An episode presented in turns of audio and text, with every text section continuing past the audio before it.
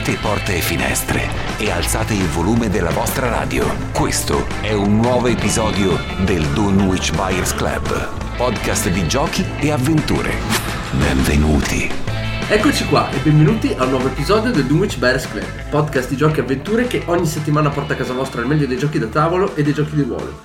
Io sono Jack e come sempre sono in compagnia di Banda, Ciao ragazzi! del Duca Bonsoir! E di Ale. Sono tornato. Bentornato Ale, episodio numero 302. Ci stiamo lentamente abituando ad avere il 3 davanti al numero degli episodi. C'è stato anche un piccolo upgrade grafico da parte del, del- del sì, mastro Duca eh sì. Conte. Piccolino, ma Ti sei dovuto... sentito di fare un po' Ma di sì, innovazione? sì, dopo, dopo 300 episodi per riorganizzare leggermente gli spazi, le cose un po' più chiare, boh, secondo me... Bene, eh, sappiate che eh, per chiudere il discorso di Beacon, perché ormai è passato, non ci ricordiamo neanche più cosa è successo, sappiate che ho organizzato un piccolo sondaggio fra i nostri, Ah, sì? fra i Ah, nostri sì? partecipanti per capire, per promuovere la top 3 dei giochi proposti proprio alla DBCon. Eh, I voti stanno arrivando. quattro. Ah no, no, giusto. No, no, ho messo tutti i giochi Ok.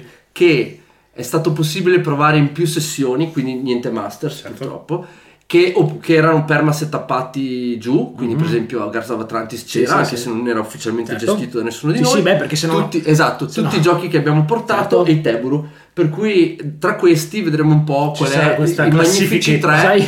Ne parliamo un po' nel, nel- nel- nel preambolo dell'episodio 300. A proposito di, B- di DBCon, Simone mi ha confessato che se mi avessero dato un euro per ogni copia piazzata di Kiriai, Sì. mi sarei praticamente ripagato integralmente il- l'intero pledge di, di Guards of Atlantis 2. Posso- Mi ha detto che la quantità di copie acquistate grazie a intervento e prova su strada praticamente sta per arrivare, ormai credo siano sulla sessantina, una roba del genere. Il bello è che non lo Ecco, sapranno mai che è pot- merito nostro. Potrei, Esatto, essere- potrei essermi esatto. dimenticato di inserire Kiriai nella lista dei giochi. Ecco, Bravo, Vabbè. Comunque, Mamma comunque per il resto c'era, c'era tutto. Ormai ho 29 risposte, non posso più tornare Cioè, indietro. molto- cioè, Kiriai probabilmente sarebbe stato il vincitore a mani basse. Eh, abbiamo, abbiamo, beh, secondo me il vincitore è questo, ma non vi faccio vedere nient'altro. Non Questo dobbiamo dirlo, Il però. giudizio di qualità, vedete, da 1 a Sì, sì, 5, Ogni, ogni gioco Sì, veniva valutato con 1 a 5. Ecco, comunque in generale, prima di parlarne più approfonditamente settimana prossima, volevo dire che, eh, ok, ovviamente pubblico molto affezionato a questo podcast, però devo dire che gradimento medio veramente alto, veramente alto, ci fa molto piacere, secondo me la qualità dei giochi quest'anno era anche più alta dell'anno scorso. E onestamente comincio ad avere dei problemi Eh, sì. a capire come potremo fare l'anno, L'anno prossimo, prossimo. per superare No, questo il, pro- livello. il problema è che... Basta mantenerlo quanto No, ma il, pro- il problema che abbiamo è il- la qualità per quantità. Cioè, Eh, sì. un prodotto come Challengers che tiene 16 persone con due scatole. Eh, mica non lo esce fanno- tutti gli anni, eh, Eh, sì. cioè, ok, Eh, quello è sì. il problema perché anche un Ready Set Bet che ti tiene 8 persone, non è che lo fanno tutti gli anni. Eh sì. Quindi siamo qui che speriamo che qualcuno in Germania o in Inghilterra negli Stati di Uniti buono o in Francia 5-7 si inventi, persone. si inventi un gioco da 8 persone per la prossima di Beacon. Bene, quindi se siete venuti alla DBCon avete ricevuto la mail per eh, la possibilità di votare questo piccolo sondaggino DBCon 2023 Report. Ma dato che mancano tipo tre episodi all'ultimo episodio dell'anno, no? Sì, Ale, dimmi. C'è qualcosa che dobbiamo dire oppure sarà sorpresa? Facciamo la diretta? Non La facciamo diretta è Alle il 21 9.30? dicembre alle, Sì. Alle 8, come Giove- sempre. giovedì Ok. 21 dicembre alle 8. alle 8 Diretta diretta. Facebook, Esatto. diretta YouTube con, in- con commenti Eh sì. liberi, ovviamente non è che, non è che controcommentiamo tutto quello che arriva perché sennò facciamo una puntata di tre ore. No, però posso dire magari un commento su un libro game, un commento su un gioco di ruolo che ci ha particolarmente colpito, ma che non c'entra niente con la top 10 di fine anno, magari. No, no, momento dicevo commenti dal pubblico. Ah, ok, ok. Commenti dal pubblico che ovviamente rendono un po' più eh, macchinoso lo svolgimento della, della trasmissione, però la rendono anche molto, secondo me, molto interessante. Però ripeto, non è che magari rispondiamo a tutti, andiamo avanti un Ah, po' a gio- vista. Giovedì 14 c'è lo il mitico scambio delle top 10. Giovedì 14, ragazzi, The Last Day, le vostre Eh sì. top 10. Per dare tutto in pasto all'algoritmo. Eh sì. E Mi in pas- raccomando, non dimenticarti i giochi quest'anno. No, quest'anno Dark Tower lo metto Boh, dentro. per No, non posso. non posso, si No. può. Tecnicamente sì, perché è quel, uscita l'espansione. quel treno è passato, quel treno è passato, però ormai Ahimè. è Eh sì. andata. Comunque Eh, non vediamo l'ora il 21 alle 8 di sera e ovviamente vi martelleremo anche con post su Facebook Eh sì. dell'anticipazione. Mac c'è eccetera, pronta una super grafica strafiga esclusiva di quest'anno, vero Mac? No, Stava guardando il vuoto. Tra l'altro mi è andata di lusso perché il 20 c'è la- lo spettacolo dell'asilo di Viola. Ecco. E non il dirlo, 20 non dirlo troppo forte che poi lo 22 spostano. E il 22 è ginnastica ritmica. Non dirlo troppo forte che poi lo spostano.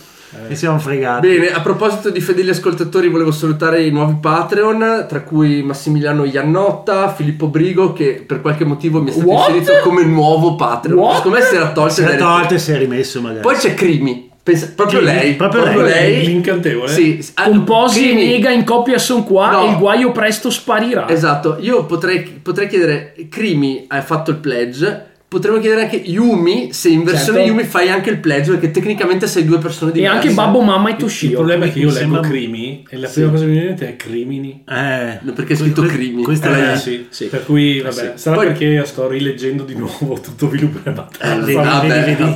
Poi c'è Matt Prtp, che credo sia Matteo, Matteo Poropat. Matteo Poropat, eh, che non so se fosse stato mai in precedenza Patreon, comunque lo salutiamo Secondo e lo me sì. Poi ovviamente Chicca tempi TNT, eh, Luca Lari, Ennio Cartella, Banni96, Filippo Dodi. Tra l'altro ricordiamo che Kika vecchi della settimana TNT scorsa? Eh, non so perché, sì, beh, che lo sai che ripetiamo. Kika TNT alla, alla DBCon quando estrassi dallo zaino i Pray Another Day per Sì. giocarlo la prima volta dicendo questo è il gioco che Paolo Mori spaccia come il top di Essen, lei mi guardò e mi disse questo gioco è semplicemente orribile. Due minuti dopo c'è stata una standing ovation gioco. Eh, io eh, per chiudere il discorso Patreon ovviamente sapete che potete andare su patreon.com slash Club per eh, insomma fare il vostro pledge impegnarvi con questo podcast ma la cosa più interessante è che la compagnia del carretto deve ancora mandare la mail con i vostri top 3 e la vostra worst 3 perché in quanto Patreon da 5 dollari avete la possibilità di diventare Patreon of the Week con il commento in trasmissione dei vostri giochi preferiti e dei vostri tre giochi più odiati. Ed è un po' che non succede, quindi... Eh, ecco, parecchio, Eh sì, mi mancano- veramente Sono po'. mesi che non... Mi mancano un po' le, le Patreon of the Eh, Week. ma carte. se, se questi dormono all'umido, eh, mandate, mandate. Eh, compagnia del carretto, fatevi sentire che noi vi stiamo aspettando. E adesso possiamo, secondo me, andare avanti con la trasmissione. E arriva un momento legato a un noto strumento musicale. Saboteur del, del- del- dello zufolo, sì. 3, 2, 1. Allora, C'è stata una interessantissima Eh sì. discussione. Un grazie a, Pie- Grazie. a Pierone e Lepore. a grazie, tutti grazie. gli altri perché eh, voi sapete che se- non c'entra niente con, con, lo- con tanto per cambiare. però voi sapete allora tecnicamente è un argomento emerso nello zufolo di settimana scorsa No, più che altro è un argomento emerso quando abbiamo parlato di Tapumi in episodio, ragazzi. Se vi andate a riascoltare la vecchia puntata. Ma io non mi ricordo cosa ho registrato degli settimana scorsa. Secondo fuori. te mi Vabbè. ricordo di Tapum No, dell'intervento di 8000 mesi fa? esatto No, la Tapum risposta, sì. è- era si chiamava Tapum adesso è stato chiamato Soldati e io avevo ironizzato sul fatto che Tapum era un nome un po' sì un po' alternativo Sì. un, po fa- un po' funky che evidentemente eh, si è cercato di modificare per cercare in qualche modo di portare il gioco a Sì. un pubblico più ampio. Io ovviamente ho Tapum e l'espansione chiamati così perché in È Italia... l'espansione? Sì, Bravo. lo so, eh, ho ceduto questa Abbiamo- volta. abbiamo- lo abbiamo già deriso. la no, ma per fare un'esperienza Una un po' meno brutale. Una banderuola. Per fare un'esperienza po' meno- due misure. È una delle rarissime volte in cui devo dire che Jack l'espansione- Gesuita. Detto questo, Giaccare Krishna, direi. Esatto. perché un gioco sulla prima guerra mondiale era stato chiamato Tapum da Olifante? Perché eh, scop- abbiamo capito che Tapum era l'onomatopeico di- del- dello sparo del mortaio e questo Tapum era entrato in una canzone degli alpini tipica della prima guerra mondiale. Per cui Olifante avevano fatto i, lo- i lavori per bene, avevano fatto una cosa super stilosa in realtà. Però poi questa cosa è andata un po', diciamo, ho detto, beh, forse è meglio vendere più copie e chiamiamolo soldati. E se no dovevano chiamarlo 33 come Lino degli Alpini. e Eh, sì. non- D'altra parte il- la versione inglese del gioco si chiamava The Grizzled che è un termine estremamente difficile da, da tradurre con efficacia in italiano e in francese aveva un altro titolo Pelosi. Pelosi. Pelosi Eh sì. Cioè che si traduce pelosi, non so quale sia la parola pelosi in francese. Pelosi. Eh, Pelosi, no, non credo. Sì, sì, i pelosi Ah, perché erano i comunque- soldati francesi. Eh, appunto, Ah, ok, perché veramente. sono tutti termini che probabilmente Nel gergo assumono militare, un significato esatto. nel gergo militare di un, pre- di un paese specifico. Beh, Esattamente. il gioco è molto carino e se perfino io ho preso l'espansione, pensate anche voi di poterla prendere, perché secondo me in questo O- specifico oppure- caso... sì, oppure di non prenderle e deridere Jack. Allora, C'è anche in digitale, ragazzi. eh. Sì, tra Sì, l'altro. sì, Eh, però secondo me il bello di quel gioco è veramente, posso dire, bello giocare insieme agli altri a quel gioco lì. Perché Sì. ci sono tutte, quando arrivano le sfighe ci si spalleggia, ci si confronta, è molto molto bello giocato dal Sì, vivo. ci si fa i moti come nell'ascensore di Crosswire Chinatown, Jack. Eh? Eh, all'inizio Eh. sì, poi quando... Eh, poi quando cominciano a piovere la- magagne. come dicono in Inghilterra, quando la cacca comincia a colpire il ventilatore, poi diventa un po' più tesa la situazione. Dimmi Ale. Non la sapevo, questo modo di dire ammetto. Shit non- hit the fan. Sì, no? dai, veramente. Sì, è abbastanza nota, vabbè. E no, volevo dire che però la versione quella che trovate su Steam, ad esempio, Sì. in realtà occhio che non è uguale al gioco da tavolo. Quella è un, un gioco a scorrimento con determinate robe, di, è, cioè è diverso. Ah, è diverso, non è Sì, la ma ha proprio, proprio un altro Sì, sì, titolo, mi sì, pare. sì, Cioè, sembra- ci assomiglia molto come, come resa estetica, è una specie di adventure eh, dove devi Sì. combinare gli oggetti e, e risolvere, come Esatto. dire, dei puzzle per ogni schermata. Sì.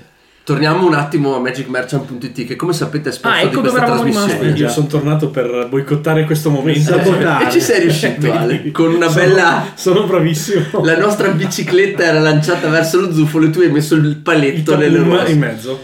E per cui questa settimana abbiamo in sconto con il codice DBC15 da inserire all'atto dell'acquisto sull'intera categoria di prodotti. Questa settimana giochi da tavolo, sottocategoria dove c'è eh, il DBC15 è per bambini. Ma no, ho appena Ah, ho Gino comprato, ho comprato Capitan la- Splash, santo Ecco, Dio, ecco, E invece ecco. pagando a Ecco. prezzo pieno, Hai neanche con il E 15%. invece, adesso. Sai che non ho trovato Capitan Splash? Ah no, c'è Capitan Splash, eccolo qua, 29,98 col, 30 col 15% di sconto diventa interessantissimo.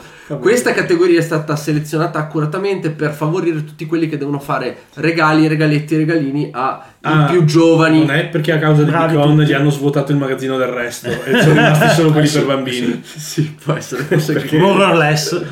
Ecco, io non, abbiamo, non ho tanti consigli da dare perché, come sapete, i giochi per bambini non sono una, una tipologia di gioco di cui ci occupiamo e devo dire la verità, meriterebbero un podcast a parte Certo. perché ci sono vari, vari sca- varie scale di difficoltà per, i- per le varie fasce d'età. È una, una fascia di prodotti, secondo me, piuttosto complessa da analizzare e che meriterebbe attenzione. Noi, per motivi ovvi, non riusciamo a dare questa Diciamo che non attenzione. abbiamo nemmeno la minima esperienza per poter dire che cosa va e che cosa non E va, poi- perché c'è gente che ha studiato una vita per disegnare quei giochi lì e che ha sicuramente argomenti migliori. Poi dei ci sono bambini di 5 anni su giochi da tavolo che giocano a matched, quindi Ormai- fai anche fatica. Eh sì. Anche io l'unico gioco che ho giocato delle prime due pagine è Gummiland, l'ho giocato con, con qualcuno di voi a Essen Ah, sì, sì, l'anno scorso. E no, eravamo in tre però, c'era Sì, anche. C'era anche Wanda. Banda. Sì, ho vinto ed era orribile, tra l'altro. Una roba che mentre giocavo dicevo, Madonna Santissima, vorrei morire.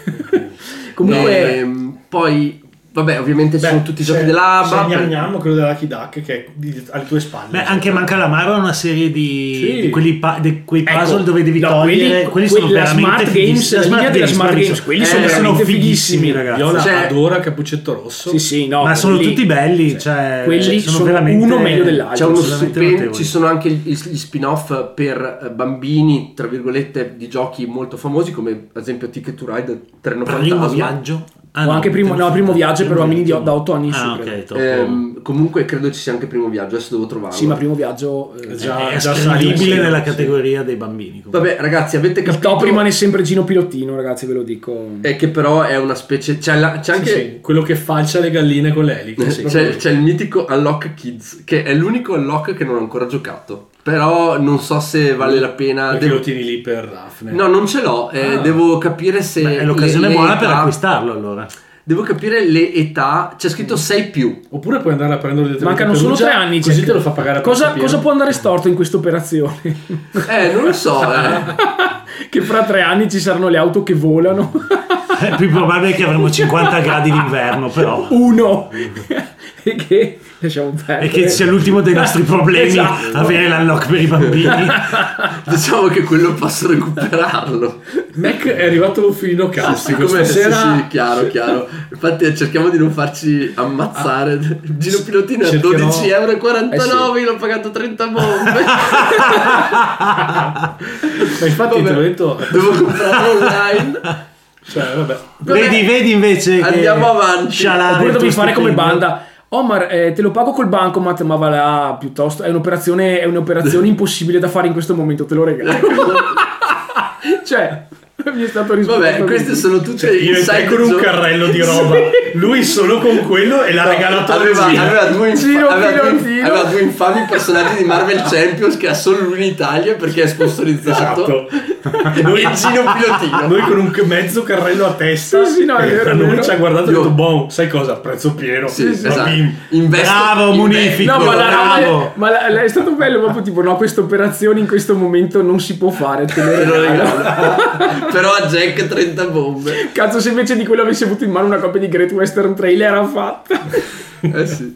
Tra l'altro Ale avevi il grande progetto di prendere tutti e tre i Great Western Trail. Sì, ma alla fine E non ho preso tutto l'Olin da tiro. quello. L'all-in da tiro, sai, vedi? messi sulla bilancia. Alla fine mi hai dato un giusto suggerimento tu. Va bene, ma non entriamo. stai ba- ba- basta Sì, inside sì, scusa, joke, ragazzi. Mac, vi prego. No. Stiamo, Ok, sì, vai, vai, no, vai. stiamo facendo delle, delle- delle cose super divertenti di cose che magari qui. Di cose super la grande divertenti. parte Più che altro stiamo parlando di cazzi Sì. nostri e solo noi sappiamo tutta la parte che c'è sotto. Assolutamente, per cui possiamo, pot- eh, se avete skippato, Avete ragione. Avete ragione, Ecco, ma Concludiamo dicendo che è l'occasione buona per eh, comprarsi un po' di giochini ammenicoli vari per i bambini, Sì. eh, andare su Magic Merchant e sfruttare il eh, goloso 15% di sconto offerto dal Danwich Brothers Club. esatto, ricordiamo la categoria per bambini, la trovate nel, menu, nel sottomenu di giochi da tavolo di magicmerchant.it, DBC 15. Grazie a tutti e alla prossima settimana. 3, 2, 1. Bene, questa parte che sta per arrivare non si può skippare però perché Don't siamo skip. arrivati al momento di iniziare con la pasturona e, Capito Daniele Pallozzi? Eh, ma lui ha già smesso di ascoltare Eh, la sì, lo so. e lui secondo me dopo il tapum ha spento. Po- po-? Sì, perché non vuole farsi tentare dalle offerte. Secondo me No, c'è lui- gente lui che ascolta schippa. solo lo zufolo. Veramente. Sì, eh, eh, beh, secondo me c'è gente che schippa per non farsi tentare da- dallo zufolo. Detto questo, Detto a ciò. proposito di farsi tentare, siamo tornati finalmente a fare la top 50. Sì. Finalmente, Boom! l'ultima dell'anno. Boom. L'ultima dell'anno, grande entusiasmo e abbiamo deciso di tornare a farla perché questa volta c'è veramente un sacco di roba da dire e la commentiamo tutti insieme e andiamo avanti dalla cinquantesima alla prima posizione. È la figlia di Essen, questa top 50. Eh, Per abbastanza. chi non lo sapesse, la top 50 non è, non- non è la top 50 dei giochi più belli del mondo secondo BGG, è la top 50 dei giochi più giocati dalla community nel mese di ottobre 2023. Most played. Esatto, attenzione perché ogni utente ha a disposizione solo uno voto- un voto, quindi se eh, voi dite "Ah, adesso vado dentro e faccio 500 partite a eh, Ark Nova, No, no, no. ve ne contano una sola. Per fortuna. Eh, esatto, e beh, insomma, troppe. adesso questo è da vedere. Beh, Per cui andiamo a vedere e come sapete occasionalmente ci eh, dilettiamo nella- nell'analizzare appunto questa top 50 partendo ovviamente dall'ultimo posto e dal primo. Non facciamo sempre tutti i giochi, facciamo quelli più interessanti, però questa- questo mese, nell'ottobre 2023, c'era veramente una valanga di roba interessantissima. Andiamo a elencare brevemente i giochi che però Vai, sono vai, usciti vai. dalla classifica, Musica non ci sono triste. più. Vai, musica, musica di- triste. di Abbiamo Hulk. Ra che era Eh sì, perché è uscita la nuova edizione super bella, sempre capolavoro di Rainer Knizia, ma tanto prima o poi tornerà. In italiano, Tornerà. secondo me. Ge- secondo me Sì, Genos l'anno Eh sì. prossimo. Vabbè, in italiano. Turing Machine che eh, Ce l'abbiamo È un bel puzzle game, però eh, mi stupisce sia già uscito. Arido? Sono- Ma sì, è, è un gioco matematico alla fine, quindi è come fare gli esercizi che ti davano Come fare gli integrali? vacanze estive a scuola. Come bene, orso, come orso che fa gli integrali quando è in bagno. non è venduto O, molto come- bene. o come Branco che fa gli Esatto. integrali rilassandosi alla DB Con. Vabbè, Branco fa il responsabile dei controllori di volo, ragazzi. Sono dei Lui gioca a 10 partite di Sky Team contemporaneamente. E poi abbiamo Cartographers che è uscito dopo tantissimo tempo, uno dei Ah, roll and write di maggior successo Eh sì. degli ultimi anni. Col twist del fantasy, eccetera. Molto bello. Poi un- uno che onestamente mi è molto dispiaciuto Mm. sia uscito perché era lì da una vita Viticulture Essential, Essential Edition. No, effettivamente era lì da- nato. DBC, eh. Sì, è vero. Penso di sì. Eh, Beh, ma c'è scritto da quanti mesi era di solito? Eh, sì, però Cioè, sarà lì da tipo 50 mesi ormai. Sì, so. è, è stato. Sono Un anni miliardo di anni, Da sì. quando era uscito, da quando era uscito era sempre stato nella top 50. Poi c'è Take 5, lo spin-off di Six Limit. Eh sì. Eh, Guns Sean Clever è uscito. po'. Ma il primo o il secondo? No, il primo, Ah, l'original è Eh, uscito. vabbè, vabbè, vabbè. raga, ha fatto Ragazzi, anche quello lì è anni. stato tre anni nella top 50. È rimasto eh. anche troppo.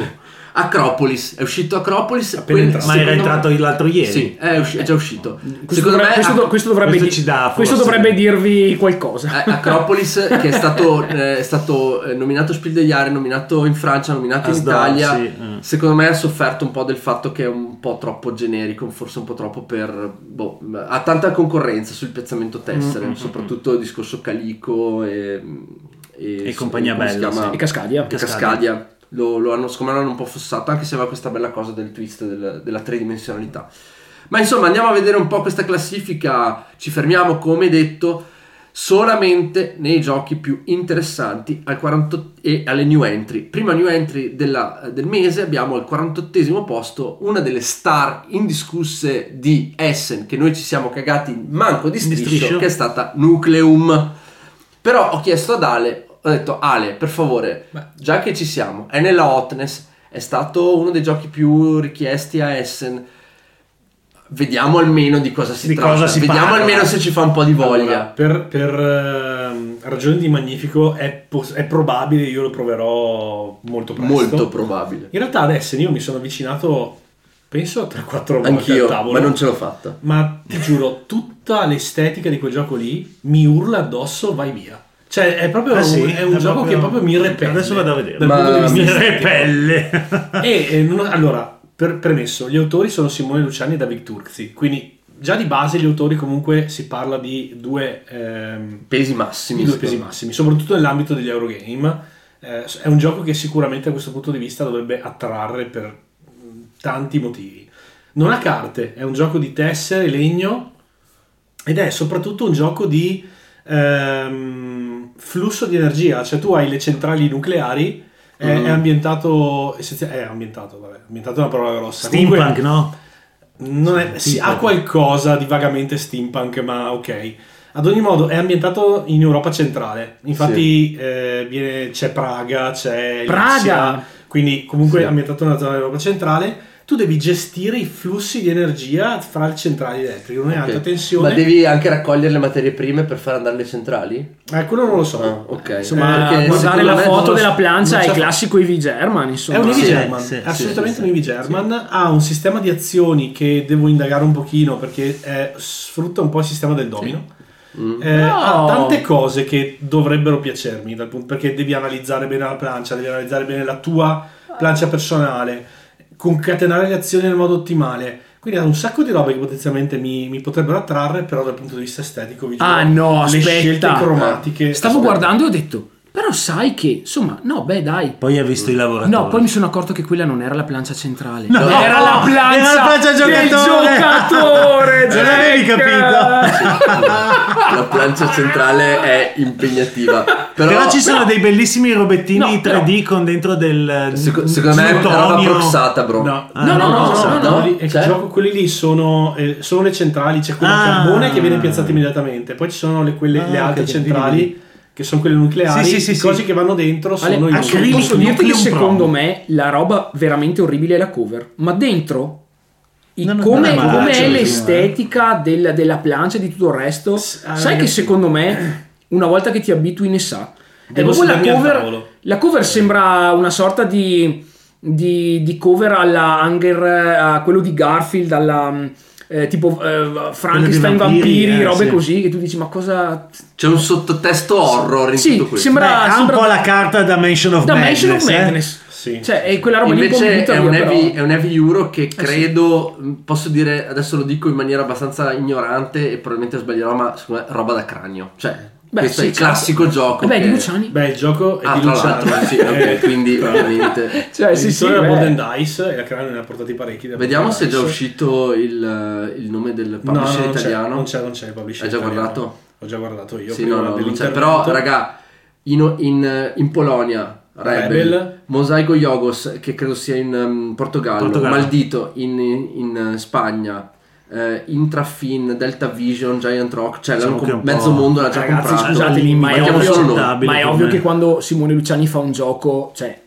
Beh sì, Ah, sì. Cioè, riscuote comunque non è, mica, non è mica uno a caso, appena Eh. lui ti fa un gioco Vabbè, glielo fa- facciamo, in, facciamo in che ritorni appena, appena riesci a provarlo per il Magnifico Sì, me lo sì, porti, eh, sì, perché sì. questo secondo me in trasmissione comunque portato. purtroppo alcuni giochi ammetto faccio fatica, cioè se, se non ho la minima voglia di sedere No, ma tavolo, più che voglia, secondo me, è, i giochi ti devono un po' ispirare Sì, e ti devono lo- fare un po' sognare. Invece, questo proprio no. Questo ti fa venire gli incubi. Sì, esatto. Bene, 47 posto, lo dico Questo perché è bellissimo. è la prossima Questo new entry, Voidfall. Ah sì. Mac. Ah, sì. Guarda, Mac. allora Ah, quando mi hai Ale, detto- Ale, Ale e L'ho già giocato, io l'ho già giocato, quindi vi, vi assicuro che questo è un gioco Però è quello, Pazzesco. sì, però è quello col setup infinito. Sì, infatti l'ho Sì, giocato infatti solo gioca- esatto, esatto. Mi sono ripromesso di farlo anch'io perché quando mi hai dato i compiti per caso ho detto no, porca puttana, Voidfall no. E invece, invece quando, quando me lo sono studiato un po' e soprattutto ho visto il sistema di risoluzione meccanica, insomma, che, che sta alla base del gioco, eh, mi ha veramente colpito. Puro determinismo. Allora, esatto, non c'è un tiro di dado che sia un... è un 4x, però senza tiri di dado ed è tutto fatto con delle carte Sì. che rappresentano sostanzialmente delle- eh, dei focus, no? Tipo diplomatico, ehm, degli aspetti, esatto, ci sono degli aspetti della tua gestione, della tua civiltà che puoi, eh, che puoi giocare e ogni carta ha tre effetti di cui tu ogni volta che la giochi, quando la vai a giocare ne utilizzi solo due. E sono effetti che ovviamente hanno un grosso impatto sul gioco perché ne giochi, correggimi se sbaglio, alle, da- delle 9 che hai in mano ne giochi tra le 4 e le 6 ogni turno. Sì, sì. Più. Madonna. Ma è quello di Suki questo? No, di Zurchi, No, eh, di- sempre David Turzi. David Turzi, scusami, e eh, un altro che non mi ricordo. Ma Ale, durata della partita com'è andata? Cioè, di cosa stiamo Eh, parlando? la prima partita, beh, compresa la spiega, tre ore e mezza, ma la spiega è durata mezz'ora Allora, buona. il, il Mm. peso è enorme, però eh, io ho visto un, un po' gli highlight, di, eh, mi sono letto il, il canovaccio del gioco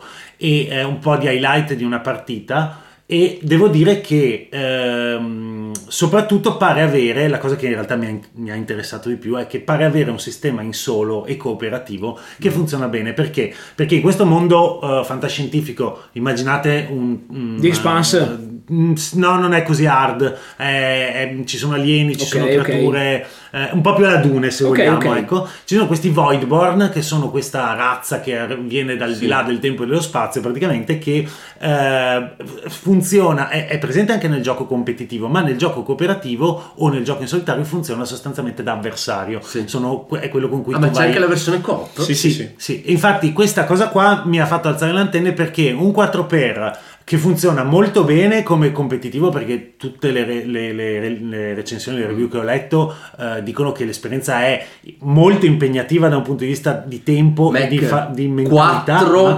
4.58. Ah, 58, mi ricordavo 25. Assurdo, eh. È veramente alta, sì perché ci sono... Guarda che grafica pazzesca Eh, di Iano Iano Tool, di Iano Sembra mobile. Esatto, e infatti è Ma stupendo anche per quello. Il problema vero è che Ale, eh, correggimi se sbaglio nuovamente, però lo scoglio delle regole e delle interazioni delle carte e tutto quanto è veramente Allora, impegnativo. il Tra l'altro, gioco- scusami, Sì, sì. mi pare di aver capito che sia estremamente punitivo, cioè un Allora, errore all'inizio della partita ti Quando c'è, muori puro male. quando c'è puro determinismo va così, cioè tu devi essere quadrato dall'inizio alla fine. Ok. Il gioco in realtà ha uno sviluppo, il tuo puro turno è molto semplice, Mhm. il peso è proprio dato dall'innumerevole interazione che c'è in ogni azione che fai con le carte che usi. Certo. E quindi il peso specifico che ha ogni calata che tu effettui Mm. durante il turno è esorbitante. Ma anche tu, cioè tu che sei decisamente dei quattro il più veloce a di solito a analizzare il tavolo, Beh, soprattutto quando... partite sono imbattuto, eh, quindi... Ah, ok, Madonna. Quindi hai, hai digerito, Hai capito hai Andrea digerito Ringa? la cosa. hai Invece di, digerito di la- vantarti di battere banda alla DB Con, a dei giochetti del cazzo, prova a Questa battere Ale a Try a un qualunque EV German. E volevo dire, e quindi eh, che cosa ti ha fatto cli- fare click Ale in questo Allora, gioco qua? eh, Cioè, la quindi prima cosa- immagino che appunto tu la- sei riuscito a leggerlo insomma nel film La prima, gioco. sì, eh, oddio, in realtà devi lavorare tanto sulla testa degli altri, perché Mm. il gioco sì è puro determinismo, nel senso che ogni scontro ovviamente è predeterminato, non hai il tiro di dado che può sconvolgerti il conflitto. Sì, Però tu te lo L'azione. prepari in anticipo. Però te lo devi preparare, quindi tutte le azioni che tu fai in Esatto. plancia in realtà sono l'antipasto al tuo obiettivo, quindi tu puoi leggere le intenzioni degli altri in base a come si stanno muovendo, quindi devi bleffare molto. Sì. È un gioco in cui devi gestire molto queste fasi intragioco, Mm. ma soprattutto setup è variabilissimo. Eh, ci Sì, sono un mare di Un cose sacco da di mappe che puoi- un sacco che di mappe. mettere a me ha attratto soprattutto dal punto di vista estetico perché per la prima volta hanno fatto un gioco spaziale dove non domina il blu e il nero ma Vero. hanno usato anche una proprio un, un palette di colori molto attraente quindi già quello mi ha fatto dire vabbè sai cosa Ti ha attratto un pochettino, sì.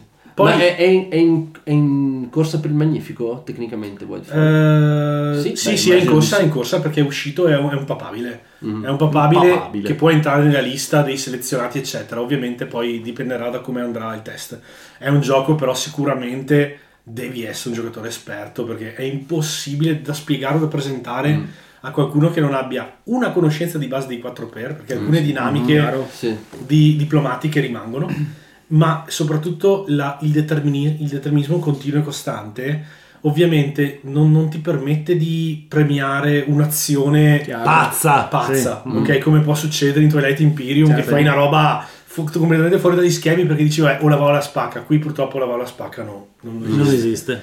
Deve, deve essere proprio un percorso Tutto ragionato. tutto, tutto ragionato. Sento- quindi è più Eclipse che Twilight Imperium. È, difficile, cioè, è difficile da abbinare. Ok. Cioè, anche Eclipse ha una dinamica che è No, più è che la, legata. vabbè, la casualità di Eclipse sta nel combattimento. Sì, esatto. Però esatto. dico, nella- per quanto concerne le scelte, è un euro a tutti gli effetti. Sì, il fatto Questo che è molto più diploma- euro che ho diplomazia. Sì, sì, è Cioè, ancora di più, di, molto sì. più Ok. di Eclipse. Comunque no, veramente un gioco notevole.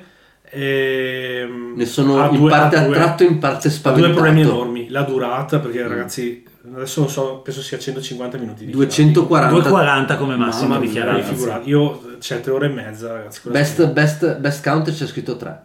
Cioè Eh, la community Io ho dice giocato tre. sempre in 4. Mm. Sempre giocato in 4. È molto lungo. Giochi molto durante il turno degli altri perché devi sempre stare attento a cosa fanno. Mm. Però è un, non è un sono attivo durante il tuo turno, è un devo stare concentrato. Cioè devo stare tempo. solo attento a quello che Sì, sì, fanno. sì. E poi il, regolam- il setup. Il regolamento non è così difficile nonostante il peso del gioco, ma il problema è il setup. Il setup io ho sempre giocato su Ah, mi avevi FPS. detto che il setup Ti dilania. Cioè, se tu devi preparare, è come su Twilight Imperium, no? Quando tu prepari la plancia No, no, tutti. beh, in confronto con le... No, no, guarda che ti dico, Ale. Perché Twilight Imperium è molto schematico, alla fine lo Twilight setup nel Imperium, giro di quando, d'ora, 20 quando lo le fai. Cor viene qua e lo setuppa quella volta l'anno 20 minuti in fai. eh, 20 minuti Sì, sì, sì. fa tutto però lo, no. lo prepara per 6 persone con il playmat con tutto Questo in realtà è un tempo ci vuole abbastanza onesto Un'ora, eh. Questo è Eh, un'ora di setup, secondo che me. Non, non l'ho mai setappato, però secondo me in 45 minuti, un'ora ci stanno tutti. Perché la randomicità non c'è nel gioco, ma c'è nel setup. Cioè tu nel Quindi- setup devi generare delle cose. Eh sì. Ah. E quindi devi star lì, ok, questo succede, Sì, questo, sì. bla bla bla, e quindi devi fare tutto il setup così. Eh, però ragazzi è Ok. un gioco per, per qualcuno a cui piacciono i 4 player No, no, beh. e ama l'idea del determinismo, ragazzi. Eh, è un sì. gioco- Allora, mi ha io- dato io- proprio io una lo bella sensazione da quel punto di vista lì. nella- Non è il mio, ma Con, la- con l'esperienza che tutti, de- quasi decennale che abbiamo su Game Geek, io quando vedo 4.5 e oltre, siamo in un territorio, Eh sì. cioè siamo nell'Antartide, Eh, cioè siamo, sì. siamo, in- siamo nella, peso. nella Mage Knight Zone Sì, bro Siamo nella zona da, da- Avete presente, non so se avete mai visto i documentari quelli sull'Everest, dopo i 7000 metri c'è la death sì. zone. Siamo nella death zone. Però, ripeto, eh, pregi e difetti, eh, ovviamente... ti confesso gioco- che una partita in in solitario Eh, sì. per vedere come gira mi, mi piacerebbe proprio. Eh, sarebbe- Il solitario non l'ho ancora provato. E essendoci Turkzi, Turkzi avrà tanti Eh, difetti, ma beh, sui solitari abbiamo- fa, fa gli cioè. automi per tutti praticamente Infatti, vediamo, vediamo, potrebbe tranne quello, tranne quello di Hit che è il più figo del mondo e quello di, di- di- di, Explorations che è il secondo più figo Ecco, il cooperativo mi piacerebbe provarlo. Eh sì, Però magari... fino adesso è impossibile. Impossibile. Cioè, quando uno vuole cominciare la partita a quello, lo vuole fare per vincere, non lo vuole fare Ah, per ok. competere contro il Eh sì, gioco. chiaro. E quindi non sono mai riuscito a trovare un tavolo per farlo cooperativo. occhio occhio Al 45 posto abbiamo Horrified, lo dico perché è una re-entry. Ah, ma non Eh, l'American Monster, quello No, no, classico. no, American Monster. Invece Ok. è proprio quello. eh, io credo che, le- cioè, forse secondo me il discorso Halloween, Il di discorso solito Halloween, a certo, ottobre essere. Horrified ritorna sempre. Comunque Prosper Hall, ragazzi, sempre più sulla cresta dell'onda. Il 44 posto lo cito perché è un gioco che ho apprezzato tantissimo, forse il più bel roll and write di quest'anno, anzi secondo me senza dubbio, Next Station London, che era anche ehm, candidato allo Spiel degli Ares, Mhm. gioco che ho trovato veramente piacevolissimo, ricordatevi che non c'è dipendenza dalla lingua perché dentro la eh, scatola base ci sono tipo 800 Ok. lingue di libretti e per cui potete giocarci tranquillamente. Al 42 posto c'è Planet Unknown, che so che Eccolo lì, Mac sì. si era in... Ma mi, mi incuriosiva il sistema della, della girandola lì, Sì, della, sì. della Beh, rotella. ci abbiamo giocato l'anno scorso, la DB-Con dell'anno scorso? No, Ah, è- no, scusami, no, Quello for è Planet X, giusto, Planet giusto, X. scusami. Planet Questo è- Unknown è il piazzamento E testa. questo Eh, piazzamento tessere con la tessera, con il, con la il cerchio che gira e boh. È quello che ha vinto eh, il premio dello Spiel Il Sì. eh, non il Della- Critic Prize, il- quello dei giocatori Davanti dato a dai giocatori e che, odio, e esatto. che ha- è stato nominato Ken Spiel degli Arts sì. per quest'anno. Esatto. L'unica cosa che mi, mi- eh, sembra tutto molto interessante, ehm, non riesco a capire appunto se la, la faccenda della- del girare questo, eh, questo cerchio e prendere le tessere è veramente interessante o dopo la seconda partita diventa la solita roba. Eh, non so, comunque su Board Game Arena lo stanno giocando tanto perché Comunque è arrivi già alto. credo sia Proverò, è in proverò ad 100 adesso esplorarlo. È Proverò ad 100. esplorarlo perché se, se c'è su BGA è più facile. Eh, sì, eh, dovrebbe È già essere attorno all'ottantesimo posto, Ottantesimo, eh, 7.9 Eh. si presenta bene. Bene, bene. Eh, poi al 39 posto abbiamo Dorf Romantic, lo Spiel degli eh, che ovviamente qua vi abbiamo presentato Mac 200 anni fa il videogame. Io vi ho presentato il gioco quando ancora in, Post in primavera. l'anno scorso. No, in primavera. Sì, giusto. No, il Post poi l'ho Abbiamo comprato. là, poi Poi me lo sono comprato e poi eh, in inglese e poi l'ho, l'ho portato in trasmissione e andatevi ad ascoltare l'episodio di quest'anno, mi pare marzo-aprile.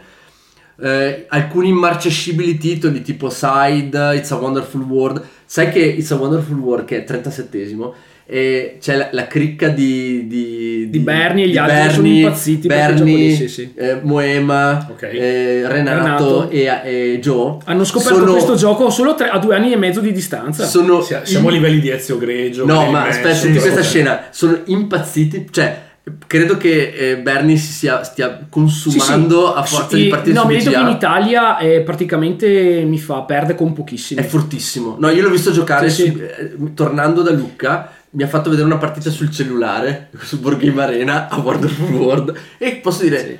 neanche tanto male. Ma perché in E gioco- oh, è bravissimo. Cioè, è veramente bravo. Perché è un gioco visto. in cui tu hai sostanzialmente un paccone di carte, ma quando tu fai tante partite e comunque ti intagli sul meccanismo, tu proprio sai per lui conosce a memoria tutte le carte del gioco, Sì. sa perfettamente cosa tenere, cosa no, cosa trasformare, cioè per cui è ovvio ehm, lui è, è già bravo di default come giocatore, però mettilo lì a fare 200 No, no, partite è- di è questo bravissimo. tipo di Sì, sì, gioco bravissimo. e diventa uno Ehm, come un Dino gioco- con Terraforming, lui Sì, sì. diventa uno dei più bravi in Italia a giocare a It's a Wonderful Eh, comunque eh, è successa questa cosa qui, sono passato per un caffè, avevo un'oretta libera, lunedì sera sono passato a casa, a casa, a casa loro Sì, sì, sì. e è arrivato Renato e è arrivato Renato e ha tirato fuori un sacchetto fa, guarda cosa ti regalo guarda cosa ci giochiamo stasera Bene, ha aperto fa defustelliamo It's a Wonderful No, Kingdom sì, grande, e ha grande. detto ma welcome to 2021 Eh sì, cioè- eh no, ma perché gli ho detto, gli ho detto guarda Eh che sì. eh, ovviamente It's a Wonderful Kingdom è un gioco da due, Sì. però col fatto del eh, I cut you choose, eh, cioè Eh, Muccetti, non, non c'è. Muccetti. Abbiamo, vabbè, super classici eh, nel corso della Oh, trentesima Space posizione, Space Base 32esimo, Splendor Duel, eh, Brass, Welcome to Ticket to Ride 28esimo, un po' basso ma insomma tiene botta, tiene botta anche il mitico Sagrada, King Domino 26esimo, questo vi fa capire quanto Eh sì. stiamo... eh, quanta rumba si sta ballando nelle parti alte della classifica rispetto al Siamo solito. ancora alla pagina 2 di 2. Andiamo al 24 posto Eccolo. dove abbiamo eh, il soggetto della trasmissione di oggi di banda Expeditions, Expeditions, di vi parlerà quarta new entry in Eh sì. ordine di altezza. eh, Sì, ecco, devo dire la verità, non so, 7.8. non so quanti mesi rimarrà in questa in questa classifica perché non so, non me lo vedo un gioco che passati 3-4 mesi rimarrà tra quelli più giocati in assoluto, in quanto questo è il suo momento perché è appena Eh, uscito sì. e tutti lo vogliono provare, però poi eh, eh, rispetto a Shite è un gioco che ti deve piacere, cioè Sì. è un gioco che fa tutto quello che promette, però ti deve piacere quel tipo di gioco. Ecco, e ehm, secondo me è abbastanza divisivo. cioè- Ecco, io lo dico subito per tutti quelli che se lo stessero chiedendo, eh, io l'ho provato solo a Essen, Banda lo sta, Sì, sì. lo sta farmando a manetta, ma Expedition non c'entra niente con Side, ci sono... No, no, ma solo- lo dico nell'intervento. Sì, sì, ci sono, ecco però è importante perché qui eh, tanti secondo me volevano uno spin-off di Side, invece si sono trovati un altro gioco No, nello sì. stesso universo. Ci sono anche quelli che vanno su BGG e gli danno uno perché non, ha, non è un Dude Zona Map e tu dici no perché è un seguito di Side. Ma a nessuno te l'aveva promesso, di, tra di l'altro. E di storia, ma non di meccaniche, appunto. cioè. No, no. Comunque dopo l'intervento bastano anche quelli. Ci sta.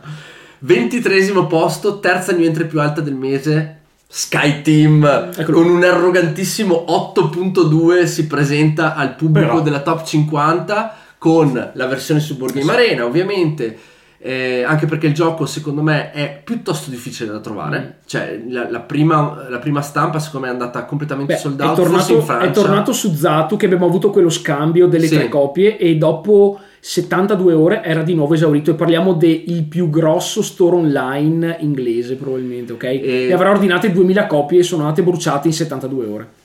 Sky Team ve l'ho raccontato con dovizia di particolari settimana scorsa spero Spero che camperato alla DBCon. Sì, beh, i- anche l'indice di gradimento, dopo te lo faccio vedere, di Sky Team, è un gioco incredibile e adesso l'ho prestato anche a Mac, che Non l'ha giocato ancora. non l'ha ancora giocato, però... L'ho fatto solo Sta, sta traslocando. Sì, poi sì, no, sì, no, no, no, vabbè. Io comunque è lì, cazzo, è lì, è lì, sappi che in 20 No, minuti quando poi lo rimarrai indietro me lo dirai. eh.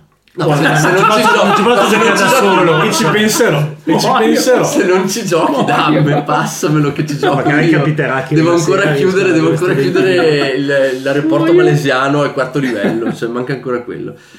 Va bene, eh, andiamo ancora un po' più su, stiamo approcciando la top 20, al ventesimo posto abbiamo Earth, pensati banda sta... Come fa Sky Team a essere dietro a Earth? Cioè, Eh, ma sta in- crollando. In, che mondo viviamo veramente? Allora, attenzione alla combo perché diciannovesimo posto abbiamo i Castelli della Borgogna, ma poi abbiamo Aspetta, quelli Carcassonne, classici o aspetta, quelli- eh, adesso te lo dico. Diciottesimo Carcassonne, diciassettesimo cioè Patchwork, sedicesimo i Castelli della Borgogna Special Edition. Ma che senso ha, scusami? L'hanno, non so per quale motivo l'hanno Non messo nessun in senso due giochi diversi. questa cosa. Sono Cioè, due è, giochi lo, sì. è lo stesso gioco. Eh no, ma questa no, edizione ragazzi, qua ovviamente... sì, io sono d'accordo con Mac, però- Eh, lo so, lo so. Però... È, è- è veramente È strano. letteralmente the same thing, ragazzi. lo stesso gioco in versione deluxe.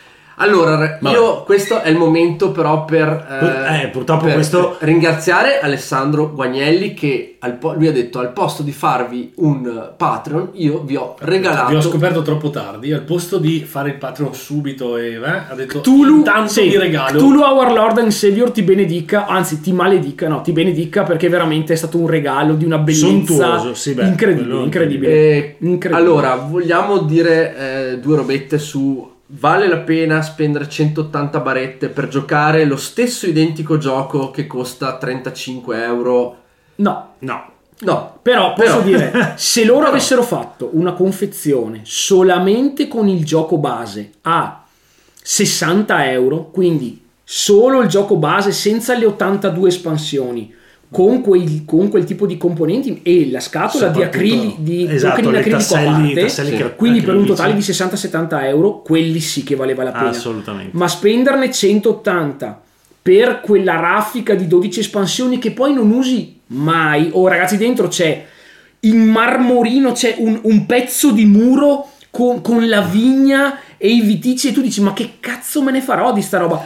È tutto bellissimo, però se non ce l'avessero regalato, onestamente, noi non ce lo saremmo mai comprato. Però una Oh, bella però- riedizione sì, eh, pimpata se, se con mi i avessero token fatto la acrilici, stessa eccetera, esatto, lo no, compravo subito. se mi Eh. avessero fatto la stessa cosa solo col base e gli acrilici Concordo. a 70 euro quello sì l'avrei preso Allora, io sono abbastanza d'accordo, nel senso che 180 per giocare a Borgogna è tanto, è veramente tantissimo. è un regalo super prestigioso. Ecco, c'è però da dire una Io cosa. dico che ne ho spesi molto di più per giochi molto più merdosi. Eh, questa, è- questa è un'altra grande Ecco, verità quello purtroppo. che volevo dire io è che I feel ehm, for you. comunque tu spendi 180 bombe per un gioco che sai che è eccezionale. Sì. Cioè, è questo il discorso. Nel senso, voglio fare una spesa un po' pazza, voglio fare un investimento un po' strano. Sì, non ma ho il gioco. non lo so, Mac, boh, però no. è difficile trovare un gioco di questo livello a 180 euro, eh. Non, non ci sono No, tanti. ok, ma non c'è bisogno di spendere 180 euro per un gioco di questo livello perché so. il Borgogna normale è ugualmente figo, ha solo eh, delle accortezze estetiche e, e di, come dire, materiali eh, inferiori, però cioè, se, Mm. se la, la domanda che è posta è vale la pena spendere 180 pezzi, bla bla bla, no, la, la, me la risposta è nella risposta. grandissima parte dei Poi, casi se no. sei paperone No, e, e- per te discorso di 180 paperone. euro sono come 10 centesimi, no chiaro, però, Però- eh, se uno non ha il gioco base e adesso siamo sotto Natale e sta pensando una cosa pazza, ecco, il problema è questo. Il problema è, secondo me, è quello, più che altro quello delle espansioni solito. Eh, sì. Cioè, Eh. il non aver scisso Eh sì. il gioco base da eh, tutta una serie di 14.000 extra lusso accessori che in realtà modificano il meta di un gioco che secondo me era perfetto. Era perfetto. Era perfetto. E so- sarà il solito discorso mio delle No, espansioni, che ovviamente in questo caso specifico secondo me ah, Eh, Se no fatevi amico ragione. Guagnelli e sperate che Esatto. vi voglia così bene da regalarvi un'altra copia di Burgundy. comunque, ecco, eh, il 180 bombe, però 180 bombe, la roba dentro è da... da Sì, sì, da, da lacrime, ragazzi, quello da, è, da farvi, sen- innegabile da farvi innegabile. sentire in colpa perché quei problemi che ci sono al mondo quando tocchi quelle robe lì dici madonna mia veramente Sì. che, che veramente che for- Che Cioè, scialo. che quando do- Che spreco. a ripensare a tutte le partite di Borgogna con eh, gli esagonini de- del cacchio che si, spa- Eh sì. che si spanavano solo se uno sì. starnutiva nell'altra stanza. Qua hai addirittura la retina che Qua ti tiene hai fermo la retina in silicone che s- in cui alloggiare e ogni, gli token, esagoni. e ogni token pesa tipo un etto Sì. perché è in acrilico No, quello è ver- eh, infatti quello è un Bellissimo. discorso di usabilità che migliora Certo. l'esperienza di gioco. Ecco, ma anche i disegni tutto Tutto, la chiarezza delle icone e così via. Questa cosa qua è il vero valore aggiunto Eh, di- certo. de- dell'edizione e- ed è un peccato che non sia accessibile a tutti perché in C'hanno mezzo ci met- sono dentro altre 400.000 robe inutili, obiettivamente. Il- sì. No, sì. Inutili, nel senso, Inutili, se siete cioè. dei super appassionati del gioco, ecco, una cosa però ho apprezzato, Mm. che già nella scatola, e ci ma- mancherebbe altro per quel prezzo lì, ci sono una bo- borda di scenari, mentre nella scatola base vero. poi dovete Vero, andarvi a certo, prenderti le mappe perché quello è, sì. è importante per il gameplay, Chiaro. perché ovviamente Vero, nel vero. gioco base avete le planche uguali per tutti, per cui inizi- per, non so, per iniziare, ma già alla terza partita avete voglia di un setup un po' più di fare i setup diverso, misti, eh. avere le cose diverse dagli altri, anche perché obiettivamente secondo me è il cuore del gioco riuscire a far funzionare la propria plancia diversa da quella degli altri. E qui vi danno una marea di opzioni e quello non è, quello è utile, quello è figo. sì. Però insomma, sai, avere tutti i moduli extra che modificano un gioco che già di per sé è praticamente infinito, sì, sì. Forse c'è il solo che non c'era nella... nel- Sì, no probabilmente ci sarà stato cioè, no, il modulo del solo, ecco, ovviamente sì, però Ah. ragazzi, 180 barette per giocare da soli ai Castelli Sì. da Borgogna, eh, siamo Anche Vabbè, discorso. detto questo, comunque lo split eh, di questa classifica è completamente nonsense.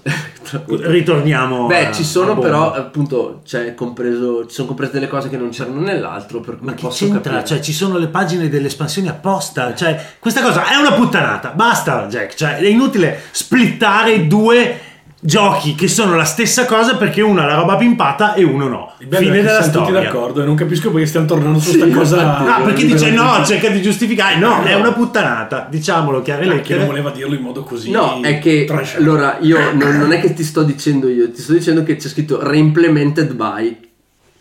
Però, Appunto. ripeto, perché ragazzi non è neanche seconda edizione. Ma no, ma perché ragazzi, È se- identico. Se, voi date un computer a 100 persone che giocano a Burgundy, tutte e 100 giocheranno con l'edizione nuova e nessuno giocherà più a quella vecchia, quindi loro lo considerano praticamente un gioco, re- un gioco reimplementato. Però non sei d'accordo, faremo una, una Mi esposto alla, alla polizia postale. Alla- Bene. Più che altro sono curioso di vedere quando ci sarà la grande sfida di BGG, quando metteranno i vari schieramenti, il gioco contro gioco, se ci saranno due versioni di Castelli Bravo. E in aprile, in aprile lo vedremo. sulla ma, ma- eh, la March Sulla- Madness eh, Cioè, eh, rideremo grassamente a quel punto. E con questa ridda di eh, giochi nuovi, novità, eccetera, al quindicesimo posto abbiamo i, qua, eh, i, The ciarlatani Quarter di Que- Quedlinburgo. i ciarlatani di Quedlinburgo. Sempre lì. Sempre lì. Bravi al tirano fuori il chip dal calderone Splendor, Seven Wonders Duel. Ecco, qui c'è uno nuovo, un nuovo, nuovo, un nuovo, nuovo mai così classico. alto mai così alto Dodicesimo Scout. ah ok Scout dodicesimo. quello lì è un E poi classico, sì. all'undicesimo posto dobbiamo rilevare come seconda livello sopra di pianta, Scout Sì, un gioco all'undicesimo pa- Banda è morto cioè tiratelo su per favore c'ha lo sguardo Vietnam Forest Shuffle lo dico perché sapete che qui insomma noi parliamo vi- quando ci concentriamo sempre su giochi che ci sono piaciuti che ci piacciono ed è il motivo per cui non sentirete più parlare di Forest Shuffle credo Ragazzi, guardate, questo autore ha fatto due giochi e per il secondo ha avuto culo di essere andato alla Lookout Games e gli ha detto: Ascoltate, ho un gioco. E loro gli hanno detto: Aspetta, aspetta, vuoi pubblicare con noi? Sì. Allora scommetto che sei venuto qui con un gioco di carte. Sì. E tutto verde, sì. Pieno di alberi, sì. e volpi, e animali. E immagino che tipo o peschi una carta o giochi una carta. E lui fa: Sì, sì, sì, veramente. Perfetto, lo stampiamo. Vai, vai. Ma io- ma- tranquillo. ma io- Print, Perché? print. Perché la gente non capisce un cazzo. E quando vede carte e vede volpi, uccelli, roba verde e alberi, compra. Non- Voglio- Poi voglio- fra sei mesi i mercatini saranno inondati di Forest Shuffle, ok? Un gioco che ti fa venire la noia al terzo minuto di video in cui uno te lo presenta, tu vorresti morire. E dici, ma davvero questo gioco è in classifica sopra Scout? voglio provare Sì. le goccine che ha preso Banda. Ok? Guardi car- una carta di Forest Shuffle ha 32 icone.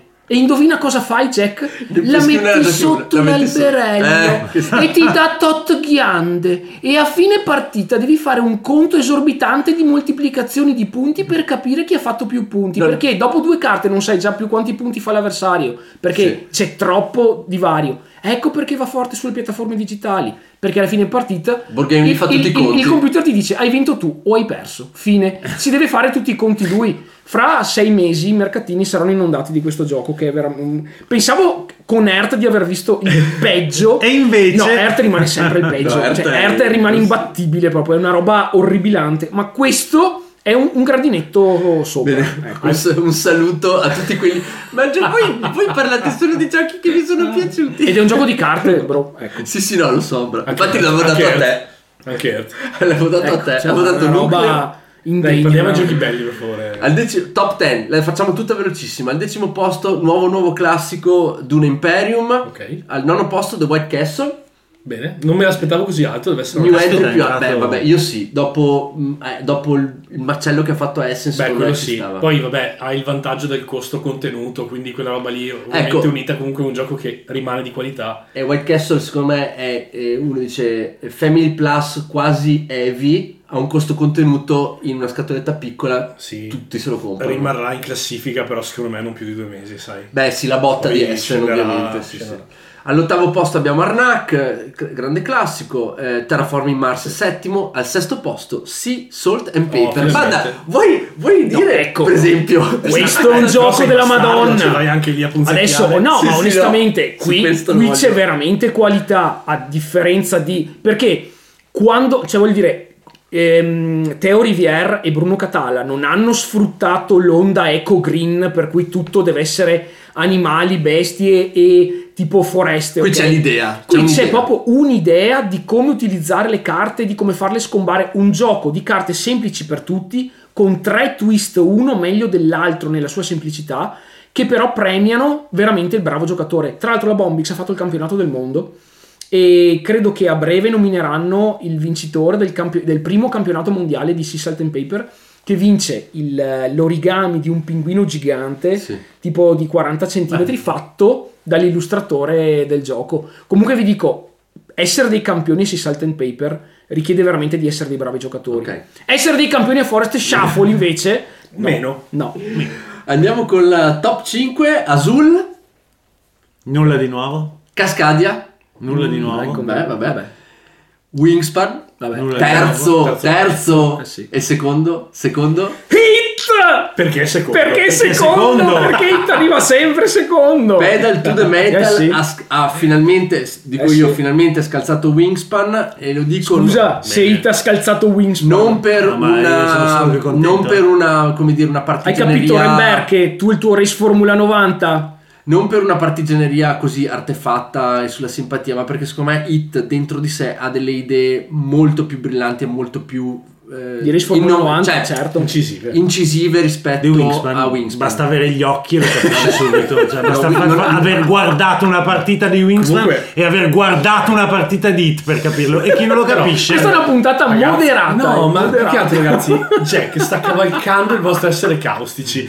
E la parte strana è che non sono io il più caustico. Ma di la roba, la roba, la, la pasturona su Hit, dillo. Quale? Ah sì che oggi è Sì, proprio oggi freschissima la notizia di eh, Hit Heavy Rain che arriva cioè, eh, Ecco, dobbiamo modificare già Granerud dove hanno hanno, messo questo, questo post su, su Instagram dove si vedeva un, un rulebook che non era quello tradizionale allora l'ho subito postato a banda e gli ho Io detto, immediatamente ho scritto ai ragazzi di Asmodi Fabio, Fabio, ma non mi dici niente. Ho già co- e loro. Eh, no, no, perché questo è il punto. No. Allora, il buon Fabio mi fa: Eh no, ho già corretto le regole la, settimana scorsa. E io, ma come? Non mi dici niente? Ti ho organizzato la HitCon. Dai, e tipo sbottonati, dammi qualche preview. Niente, Niente, zero, niente, non abbiamo saputo zero, niente. Al più presto vedremo di farci zero. si può fare una partita di preview E fa- non abbiamo il gioco No, eh, no, anche perché vengono appunto, ci sono delle nuove piste, eh, viene aggiunto da, Eh quello- da quel poco che si è capito, vengo- viene aggiunto tutto un sistema di gestione del tempo atmosferico che cambia Eh, sì. e, eh, e quindi cambierà molto la- la- l'approccio alla Purtroppo, partita. purtroppo. Quindi, quindi, quindi, quindi. io avrei fatto Hit 2 ma sapete com'è Ma la cosa, ragazzi, la cosa importante sono i circuiti. Eh, cioè, sì, loro sì. ovviamente non ti può. Io Sì, sì. sono sincero, non so perché loro non vendano solo i circuiti. Cioè, Sì. al di là delle espansioni, se solo vendessero i circuiti a 25 euro l'uno, li ven- ne venderebbero un miliardo.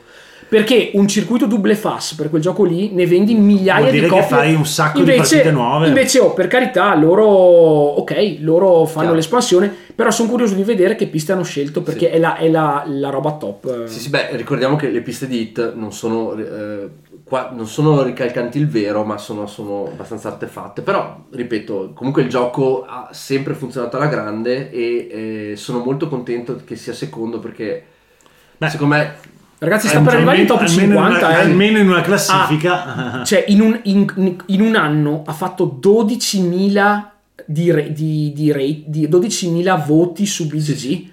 E cioè, è una Eh, quantità tanti, eh. mostruosa per un racing game. Non è mai esistito niente del genere. E invece al primo posto con un numero totalmente insensato di partite, stiamo parlando di eh, numeri che facevano invidia anche al Wingspan dei Sì. tempi belli. Eh, Ark Nova. Eh sì. Ark Nova è totalmente In fuori scala, solo, sì. è ancora il terzo gioco in- come guadagno di giocatori rispetto al mese precedente, Pazzesco, quindi pazzesco. un successo incredibile per Ark Nova e come sapete ovviamente questo la- la- l'ammiraglia del nuovo della moda animali disegnati bene su Board Game Beh, che ani- dire- Animali disegnati bene in quella, Arcnova quella- dove no, no, quella no, lì, quella lì è ha le foto, copertina, la quella lì ha le copertina. foto, tra l'altro. Tra l'altro, cioè indegnità dentro l'indegnità. sì, sì, ha le no, foto, delle foto che fanno roba. veramente E comunque ridere. ribadiamo il vecchio cavallo di battaglia che Sì. tutti quelli che incensano Wingspan eh, evidentemente non hanno mai visto i disegni ad acquerello che venivano fatti sui numeri di Airone de- degli anni Eh, 80. ok ma non potevano giocarci però Ma cosa c'entra? Per, No, per, per distinguere il- il- la cacca dal cioccolato. la roba fatta bene e la roba fatta male. Beh, insomma, dai, Wingspan, No. tanto tutto si può dire, meno che le illustrazioni No! ok. Vai a vedere le illustrazioni degli uccelli. Sì, ma cosa me ne frega? fatte. Io voglio Ecco, giocare. Ragazzi, sono le 20 e 20. Guarda che Andiamo adesso avanti. suona il tipo delle pizze. Guarda, 3, Esatto, 2, sì. 1, ding dong. Bene, allora eh, devo dire che per questa sobria e come dire misurata top 50 Un'ora di episodio. La più lunga, del- la più lunga della Eh, storia. ho detto sì. che c'era tanta tanta roba da- di cui parlare, poi ovviamente tutta la- l'esperienza con Burgundi da, da sviscerare. E io direi che siamo pronti a andare oltre. Questa settimana lascio la parola a Banda con il suo intervento di settimana. Vai Banda. Ragazzi, oggi vi porto Expeditions dopo averlo provato a Essen, averci fatto diverse partite fino ad oggi, comprese moltissime in solo perché il bot di questo dicono sia sapete bellissimo. che io no, sapete che io detesto gli automi, i bot e invece questo è veramente magnifico. E onestamente, sono sincero, nel bene e nel male, in solo non è che il gioco perda così tanto perché sostanzialmente, Eh, come sì. dico in intervento, questo gioco è un solitario competitivo. Ma scusa, no, in Quindi- realtà però, però io, su- Sì. scusa, Banda, io ti Sì. devo fermare. Beh, cioè, tante, i- tante cose ho sperimentato quel giorno lì a Sì. Essen, ma il solitario competitivo no. Cioè, nel senso, c'è comunque gente che si muove nella mappa, ti toglie gli spot. Forse Eh. quello che intendi tu è che la differenza fra giocare contro un automa e la differenza con giocare contro una persona che nor- vera è un po' L'automata ovvia. ne, ne toglie due, ma L'interazione è limitata agli spot. Eh sì. Perché alla Eh fine è l'unica interazione che Esatto, hai con gli altri. ma non è che gli altri in, in- in questo gioco Sì. qui tu devi ottimizzare così velocemente perché è un rush a 4 stelle Mm. Sì. per i punti che non è neanche che ti metti nessuno in una partita multigiocatore si metterebbe a interdire uno Sì. spazio per farti uno sgarbo anche perché è impossibile calcolare le implicazioni di questa cosa nel tuo tu vuoi semplicemente arrivare per primo Però, però quindi vado lì perché mi serve a me non per negarlo a te Ma quello che ti chiedo in multiplayer, perché Sì, sì, sì, adesso certo. facciamo un brevissimo excursus. Eh, voi muovete questi Mac in una e vi muovete dalle terre diciamo più abitate, più certo. civilizzate fino all'estremo nord, ok?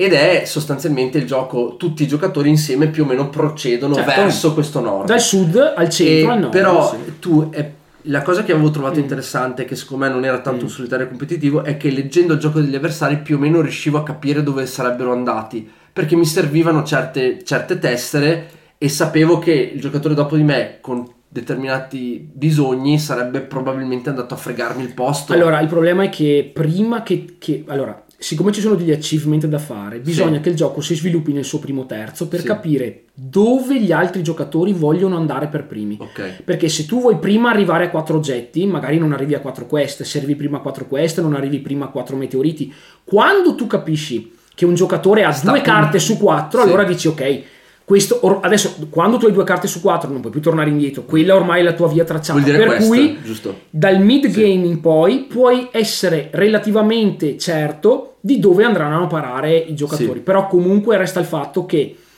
considerato il tipo di gioco di ottimizzazione di velocità che devi- con cui devi fare le cose e devi hai talmente tanto da pensare per il tuo che pensare anche per gli altri e interdirne il gioco è veramente un livello Sì, extra per giocatori che hanno fatto non so 50 partite Beh, insomma, io adesso non è Ah. che. Però mi piaceva il fatto che comunque tutti quanti si muovessero all'interno di questa mappa, Cioè, facessero le, le loro cose. Nel- per esempio, una cosa che fai che conta moltissimo è negli ultimi due turni, Mm. quando sai che uno potrebbe chiudere, puoi impedirgli di chiudere perché ti posizioni dove lui può chiudere. Allora Però- quello puoi farlo, però è ma, difficile. ma per un turno, Mm. eh, voglio dire, non è facile. Per esempio, nell'ultima partita che ho fatto hanno cercato in due di bloccarmi, ma non ci sono comunque riusciti perché non è quello il punto del gioco. Sì, il sì. punto è proprio ottimizzare e, e- E e- correre. e correre prima del- più degli altri. Sì. ecco, tutto qua.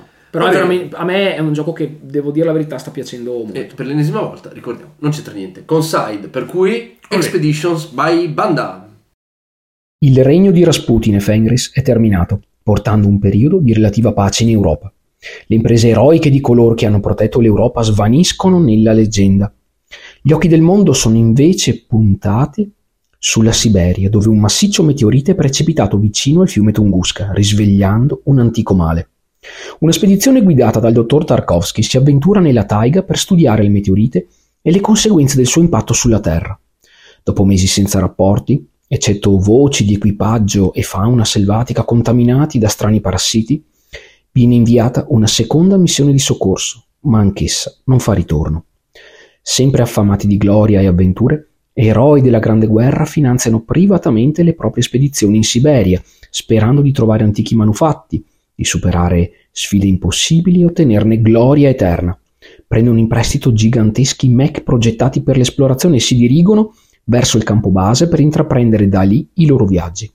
Qui inizia la nostra storia. Expeditions è un gioco competitivo di esplorazione basato sul deck building. Si giocano carte per ottenere potere, astuzia e abilità uniche. Si muove il proprio mech attraverso luoghi misteriosi, si piazzano lavoratori, si migliorano oggetti, si fondono meteoriti e si completano missioni per potenziare il proprio robot. Si utilizzano potere e astuzia per debellare la corruzione che ammorba la terra. Si raccolgono gloria e ricchezze per consacrare l'esplorazione più redditizia in quello che è un seguito di Scythe. Ma chi sono gli eroi impegnati in questa folle impresa? Matthew, un esploratore senza paura, un avventuriero esperto in sopravvivenza, in particolare nelle regioni più fredde del mondo. Quando viene a conoscenza della scomparsa inspiegabile del suo amico, il dottor Tarkovsky, parte con una missione di ricerca e soccorso con il suo fedele aschi siberiano, Cesar. Vesna, la figlia di Tesla, la fondatrice della Voltan Technology Corporation, diventata il principale fornitore di robot in Europa e oltreoceano. Quando apprende del misterioso meteorite e delle spedizioni scomparse che ne sono seguite, parte con la sua volpe artica robotica, Voltan, alla ricerca di nuove tecnologie. Anna di Polania, una commerciante e una diplomatica, sempre in cerca di modi per aiutare gli altri. Quando viene a conoscenza della scomparsa di varie spedizioni e dei nuovi problemi che affliggono il popolo della Siberia, parte con il suo fidato compagno ed eroe di guerra Wojtek. Gunther di Sassonia, un soldato, leader e stratega di fama mondiale, anche se disoccupato durante i periodi di pace. Quando apprende di strani attacchi e tracce disegnate nella neve della Siberia, si dirige a nord con il suo vecchio metalupo, Nacht. Olga la Rossa, dei Rusviet, è una ex agente di intelligence che ha chiuso coi modi bellicosi della sua patria natia, trovando rifugio invece in città e villaggi remoti. È in uno di questi villaggi che ha incontrato per la prima volta il dottor Tarkovsky. Quando apprende della sua sfortunata spedizione e di quelle che sono seguite, parte alla loro ricerca con la sua tigre siberiana, Changa. Akiko dei Togawa, un'accademica che negli ultimi anni si è dedicata allo studio di antichi manufatti e civiltà perdute che precedono l'umanità. Quando sente voci di strani avvenimenti a Tunguska che seguono l'impatto del meteorite, parte subito per indagare con la sua astuta scimmietta, Giro. Eroi e pet in Expeditions funzionano come le corp di Terraforming Mars, restringono l'oceano delle possibilità dando al giocatore una direzione precisa di gioco. Ognuno di essi poi va combinato un mech a scelta tra 5, Tatanka, March Strider, Odin's Wrath, Lumberjack e Highlander, ognuno dotato di una specifica skill capace di garantire al giocatore un notevole bonus più o meno situazionale. Expeditions è sicuramente uno dei miei most wanted 2023. Nutrivo grandissime aspettative sul gioco come seguito di Scythe e sulla combo Stigmaier-Rozzalski dopo gli anni di partite, sfide e divertimento passati nel mondo 1920+. Tuttavia, il mio ruolo oggi è quello di presentarvi questo prodotto in maniera onesta. È importante che attraverso ciò che dico voi abbiate percezione indiretta delle sensazioni al tavolo, di ciò che in questo gioco sembra riuscito molto bene di ciò che invece è meno riuscito.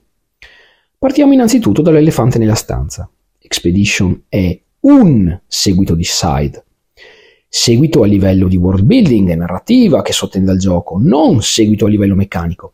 Side è un miniature su mappa e controllo territorio, Expeditions è un deck building splashato con action selection e worker placement. Inside ci si confronta militarmente, si muove guerra ai propri vicini per far perdere loro tempo e risorse. In Expeditions l'interazione tra giocatori consiste solamente nell'impedire agli altri di occupare una certa tile e riscuotere quindi un certo bonus in un dato turno. Expeditions è a tutti gli effetti un solitario competitivo.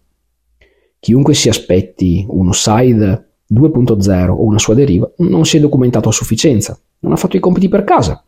Chi ha comprato il gioco senza documentarsi per poi mettergli uno su BGG per il motivo espresso in precedenza, andrebbe secondo me interdetto definitivamente dal mondo dei giochi da tavolo. Expeditions, ve lo dico subito, è un gioco che dà il meglio in tre giocatori. In solo funziona da Dio grazie a uno dei bot meglio riusciti in assoluto, secondo solamente a quello di Hit, Pedal to the Metal. In due va alla grande perché si trasforma in speed chess, ma è per i tre giocatori al tavolo che questo prodotto, secondo me, è stato concepito. Spiegare Expeditions è incredibilmente semplice per il peso che dimostra. Scopo del gioco è fare più punti vittoria degli avversari. Non c'è un numero fisso di round di gioco. Ogni turno il giocatore può svolgere una delle seguenti coppie di azioni. Muovere il proprio mech e riscuotere i bonus sulla tile in cui si ferma. Oppure muovere il proprio mech e giocare una carta. Oppure riscuotere i bonus sulla tile in cui si trova il suo mech e giocare una carta. Oppure, al posto di una delle precedenti tre coppie di azioni, può ripristinare tutte le carte giocate in precedenza e i relativi lavoratori e guadagnare la capacità di muovere e riscuotere e giocare una carta il turno seguente. Non è mai possibile svolgere la stessa coppia di azioni o ripristinare due volte di seguito. Mediamente, dopo una dozzina di turni, la ripetizione di queste quattro azioni porta uno o più giocatori a decretare la fine della partita ponendo una quarta stella nella track degli achievements. 4 quest completate, 4 oggetti migliorati, 4 pezzi di meteorite fusi, 7 token corruzione raccolti, 8 carte tra mano e tavolo, 7 laboratori, 5 tile esplorate, 1 token corruzione di livello 20 debellato. Inside le stelle erano 6, qui sono 4. Inside c'era il sudden death, qui invece tutti hanno diritto a un ultimo turno post chiusura, compreso colui che trigger al fine partita. Ma attenzione, perché alla fine anche in Explorations come Inside non vince chi chiude per primo la partita, ma chi ha più punti vittoria. Ora però viene il difficile. L'architettura del gioco che vi ho appena descritto regge un edificio interamente fatto di carte e tile, ricche di simboli. Ogni tile del gioco raffigura due o più simboli bonus da riscuotere, in totale parliamo di una dozzina e quelli bisogna impararli come il Padre nostro.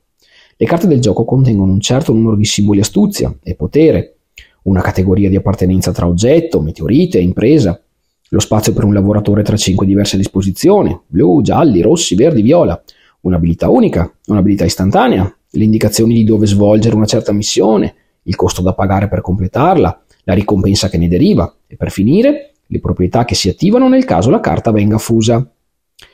Al primo try, e anche al secondo, è oggettivamente ostico per chiunque mettere insieme i pezzi. Capire realmente prima degli altri al tavolo le implicazioni insite nell'uso prolungato di ogni carta e quando invece conviene completarla, migliorarla, fonderla, quella è la vera impresa che spetta al giocatore di Expeditions. Non è sempre un'impresa piacevole, intendiamoci. Il valore di una carta early game sta nella sua abilità, late game sta nella categoria a cui appartiene. Questo perché nell'economia di una partita ripetere molte volte un effetto forte migliora il nostro gioco, ma late game contano solo le stelle posizionate ed è solo accumulando gruppi di missioni oggetti o meteoriti che si può vantare traguardi e piazzare stelle. Solo che quando una carta viene completata, migliorata o fusa, viene posta sotto la plancia del giocatore ed esce dalla rotation delle carte in mano, carte attive. A questo aggiungete che ogni carta di Expeditions richiede a un lavoratore di un preciso colore di piazzarcisi sopra per attivarne l'effetto, ma guadagnare laboratori è un bonus derivante quasi esclusivamente dalle tile. Il primo turno di gioco in multiplayer è scriptato, anche se Stigmaier ha criticato duramente il bias relativo al primo turno obbligatorio che Expeditions sembra chiamare. Muovo, raccolgo un lavoratore, gioco una carta, guadagno i suoi bonus, ci piazzo sopra il lavoratore, attivo l'effetto della carta. La partenza del secondo giocatore sarà identica poiché ci sono due tile diverse che danno lavoratori il terzo giocatore che fa? In base alle permutazioni delle tile a sud, se il bonus jolly è nel punto giusto, anche lui farà un turno identico agli altri, altrimenti si incula. Il quarto giocatore? Beh, Expeditions non è un paese per ultimi di turno in 4. Proseguiamo. Expeditions 75% carta e 25% tile tile che raccontano di luoghi remoti e incredibili, del passaggio di eroici esploratori da villaggi rurali a una taiga sconfinata e infine a latitudini estreme alla gelida Siberia modello 1920+. Oscura, desolata, cortile di una volontà aliena e malvagia. Le tile più a sud partono scoperte, in esse troviamo gli ultimi insediamenti umani oltre il campo base. Quelle al centro, che partono coperte, sono in gran parte boschi e foreste che portano i segni evidenti di una mutazione in atto e infine quelle al nord, anch'esse coperte in partenza, ricordano le Wastes di Warhammer Fantasy ma con un'atmosfera Stranger Things-like alla Tales from the Loop. Quando un giocatore esplora una tile coperta, tiene per sé stesso il segnalino mappa sulla tile, ma questa poi si gira face up per tutti, rivelando al contempo i suoi bonus pronti da raccogliere e un certo grado di corruzione presente in quel posto. La corruzione in Expeditions viaggia come la radiazione elettromagnetica in pacchetti. Di legno nel nostro caso arancioni turchesi come potere e astuzia. Stack di questi pacchetti coprono il simbolo bonus più forte disegnato sulla tile. Questo perché prima di poterne usufruire i nostri esploratori dovranno prodigarsi per ripulire completamente la zona dal male che ivi percola. La disposizione ad alveare delle tile sul tavolo lascia spazio a 5 slot per il mercatino delle carte. Stegmaier è stato furbo, molto furbo a far sembrare un classico deck building qualcosa di esotico di mai visto. Ma alla fine Expeditions è quello, per un buon 75%. Mercatino da 5 carte con refresh istantaneo dopo ogni pick e ogni sweep. Occhio però, perché qui prendere una carta molto spesso richiede di essere adiacente col proprio Mac. Carte insomma, sempre loro. Bandaland. 102 per la precisione, tutte superbamente illustrate, tutte sul pezzo, ultra tematiche, medium perfetto, colla nucleare che tiene unite le meccaniche al mondo di gioco, alla sua storia, al suo scopo. Dopo quasi un decennio, la partnership di Jamie Stegmaier con Jacob Rozalski da Side a Expeditions è una delle collaborazioni creative più durature nel mondo dei giochi da tavolo. Quando Stegmaier contattò Rozalski per un possibile sequel di Side, cercò sin dall'inizio di capire cosa il polacco volesse vedere in quel progetto. Rozalski è un artista, la collaborazione funziona solo se lui si prende subito bene e si getta nell'impresa con entusiasmo. Alcuni concetti iniziali proposti da Rozalski parlavano di esplorazione, scoperta, pericolo e mech giganti. Stegmaier in origine spinse un po' per rendere il gioco cooperativo vista la componente esplorativa del gioco. Ma diciamocelo, è stato un bene che Rozalski abbia respinto subito quell'idea, poiché il pubblico di Side è principalmente composto di giocatori molto, molto competitivi. All'inizio il focus artistico puntò molto sui luoghi bucolici e popolati al sud, cupi e inquietanti al nord. Come in ogni partnership ci furono anche momenti carichi di tensione, molti derivanti da quanto tempo richiese la progettazione del gioco. A un certo punto pensate che, quando si capì che il gioco avrebbe potuto beneficiare di un terzo tipo di carta agli oggetti, Stegmaier realizzò di aver esagerato nel richiedere preventivamente l'ennesimo lotto di illustrazioni. Intendiamoci, non è che Rozalski fosse contrario a produrre nuovo artwork, era semplicemente assurdo chiederglielo prima di essere certi al 100% che le carte oggetto sarebbero state implementate nel gioco anche se l'artwork può ispirare l'uso di certe meccaniche, non bisogna mai anteporlo a esse.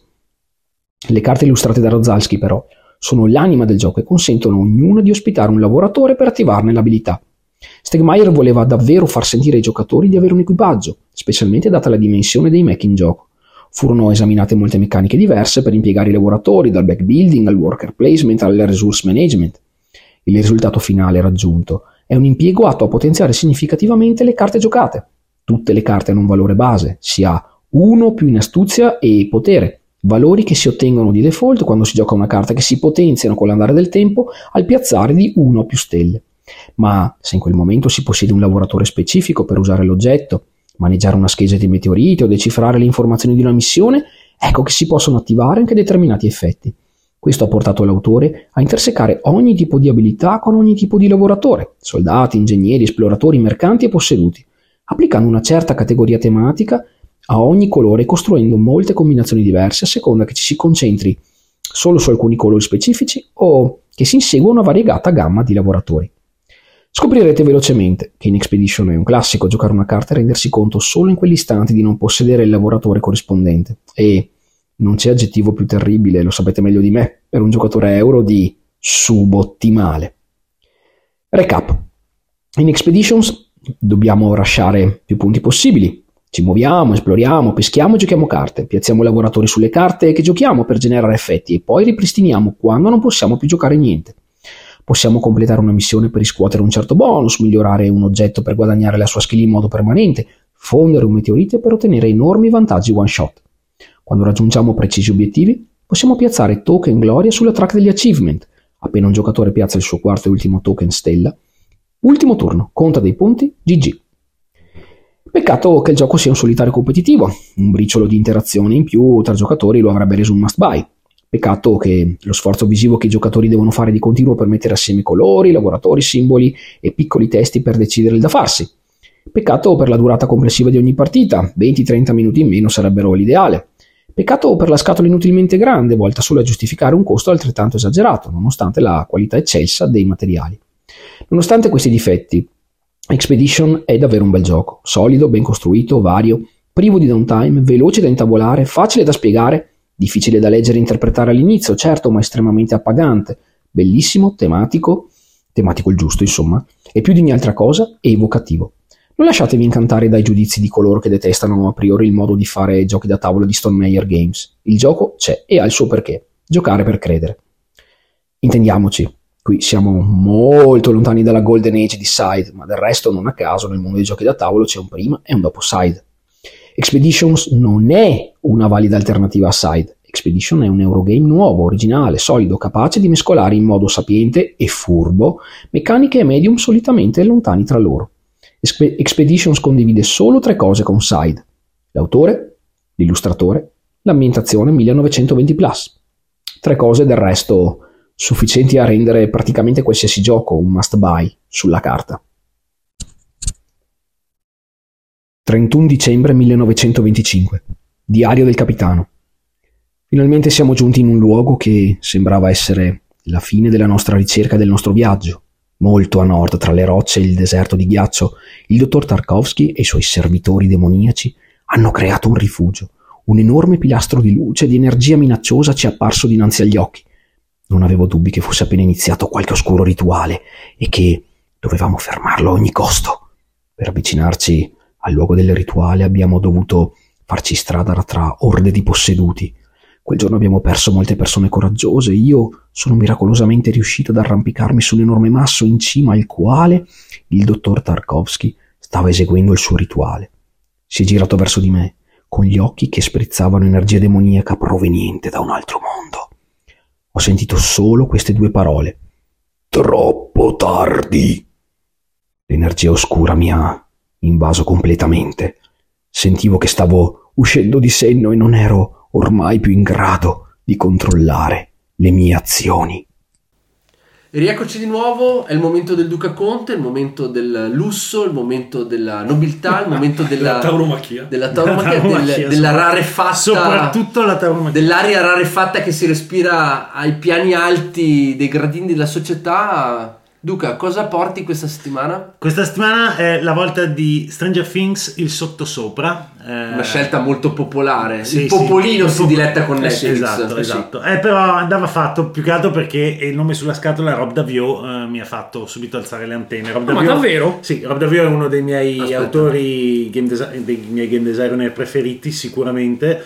E mh, diciamo che il fatto che si sia misurato con questa eh, con questo IP molto popolare, dopo aver inanellato una serie di ottimi eh, successi con Return to Dark Tower, ehm, eh, Thunder Road Vendetta, ricordiamo che Davio è uno... Ma cosa c'è Davio delle- dietro Thunder? Eh, certo. Beh, adesso capisco tutto, ragazzi. Non, non è fra i designer principali, ma lui ci ha messo lo zampino perché lui fa parte di Restoration, lavora continuamente Adesso- con, adesso con Restoration. tutto. E questa sua opera era, come dire, eh, mi incuriosiva perché appunto il, l'IP di Stranger Things, sappiamo, è molto bello, ma è diventato molto alla portata di tutti. Quindi Cioè, si è inflazionato alla muerte, Si è, inflazio- diciamo, si è molto inflazionato. Quindi il fatto che lui si volesse misurare con un IP di questo genere mi ha molto incuriosito. Eh, ho trovato il gioco molto piacevole, è un full cooperativo basato sulle prime due stagioni di Stranger Things dove i giocatori interpretano i ragazzini. Eh, 11 non è tra i gi- personaggi giocabili, ci sono appunto i, qua- i quattro ragazzini più eh, la mamma di Will, eh, Nancy e Hopper, Ehm, ciascuno di loro ciascuno di loro con una piccola eh, abilità speciale. È un collaborativo, diciamo, in stile pandemic, quindi con un'anima da puzzle, eh, molto accessibile, molto più accessibile di, di pandemic, secondo me, però che nasconde tutta una serie di eh, idee molto interessanti da un punto di vista meccanico che lo rendono eh, particolarmente ehm, clever, proprio Sì. eh, smart, da- sia da giocare che da scontrarsi con. Ma qual è l'obiettivo? No, clever. Clever. Lo rendono molto Guns lo- Clever. lo- lo- lo rendono molto? Guns Sean Clever. No, non è così. E... Te la sei un po' staccata, Eh, eh. vabbè, so, purtroppo è andata così.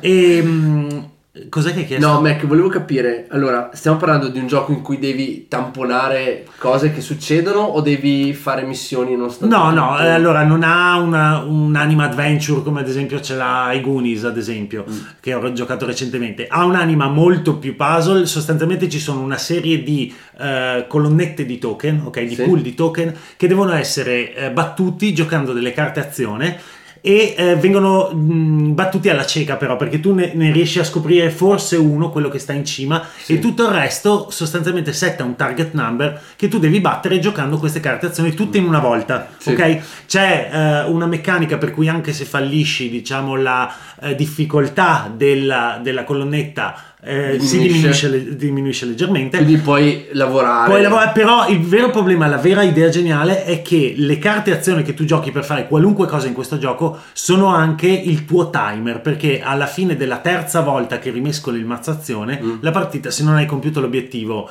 che nella prima stagione è salvare Will e nella seconda stagione è eh, distruggere praticamente Sì. i tentacoli Due- del, due del scenari mostro. diversi, Ci sono due scenari diversi Sì, su sì, due- sulla board double fass, tra l'altro con delle carte evento e delle carte cattivo dedicate, tematiche. quindi tutto, tutto fatto bene.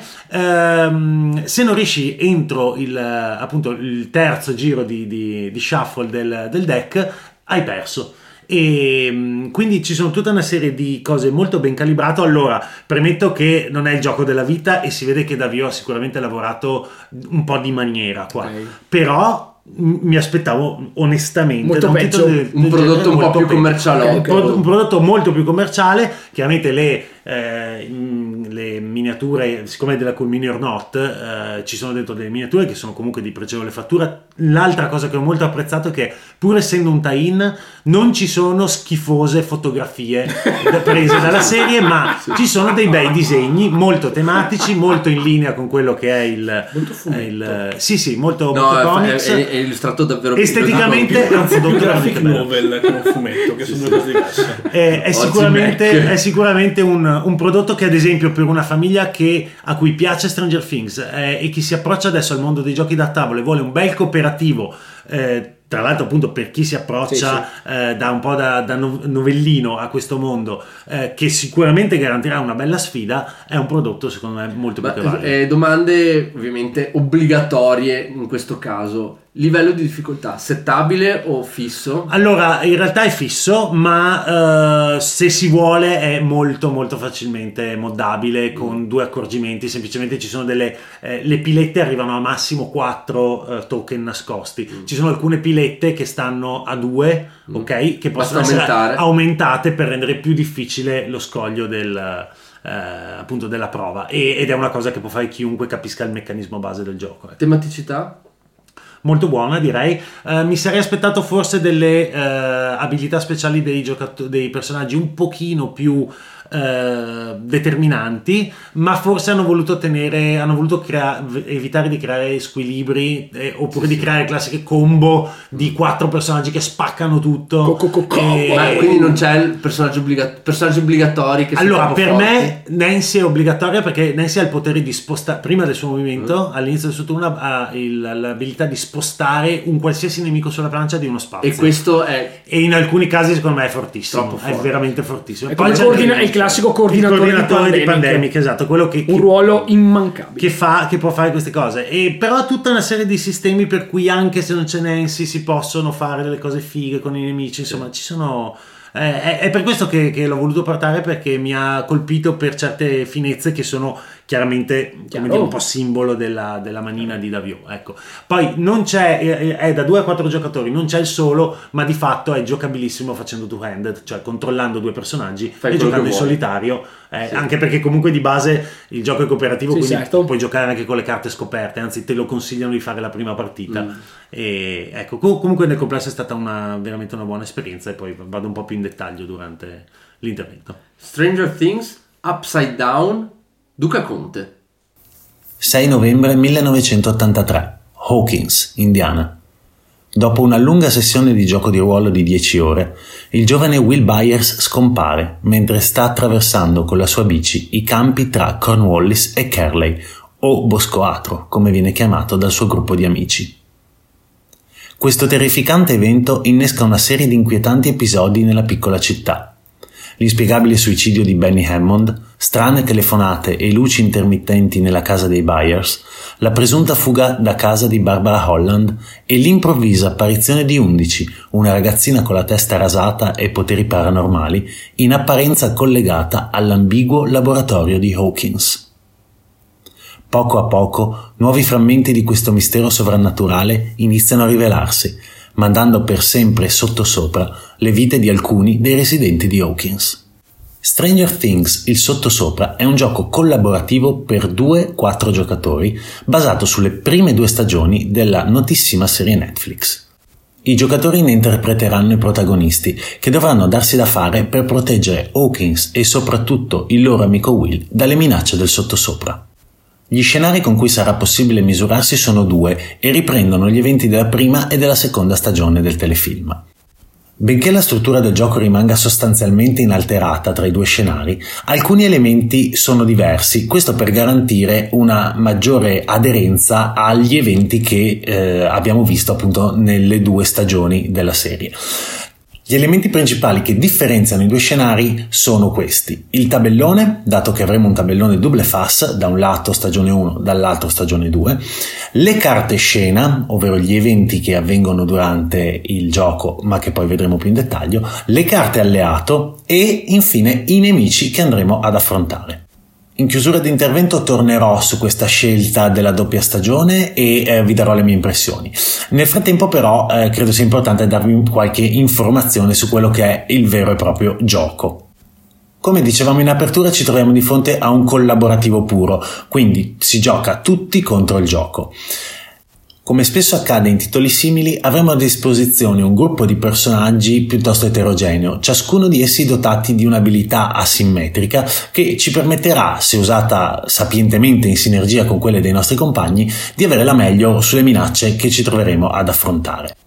Nella fattispecie potremo interpretare Lucas, Mike e Dustin, i tre ragazzini amici di Will, oltre a Jim Hopper, lo sceriffo, Nancy Wheeler, la sorella di Mike, e Joyce Byers, la mamma di Will.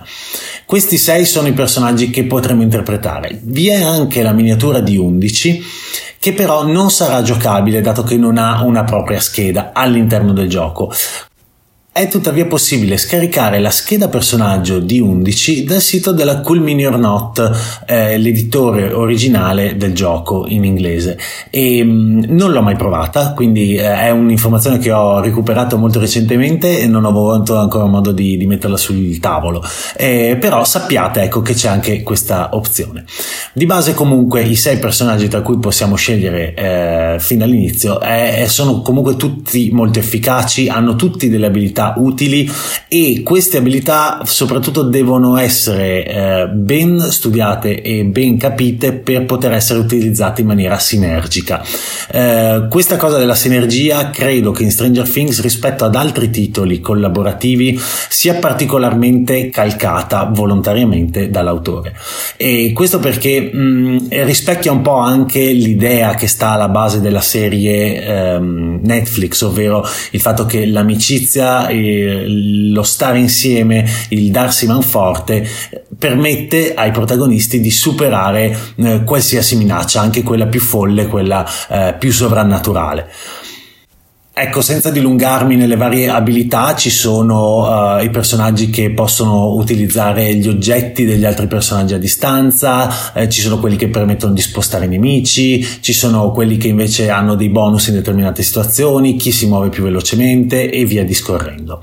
Di base comunque gli impianti dei personaggi sono fatti tutti alla stessa maniera, ovvero, come dicevo, un'abilità speciale, un valore di movimento e uh, un tracciato paura. Sulla scheda del personaggio c'è questo tracciato paura che rappresenta sostanzialmente la vita del personaggio.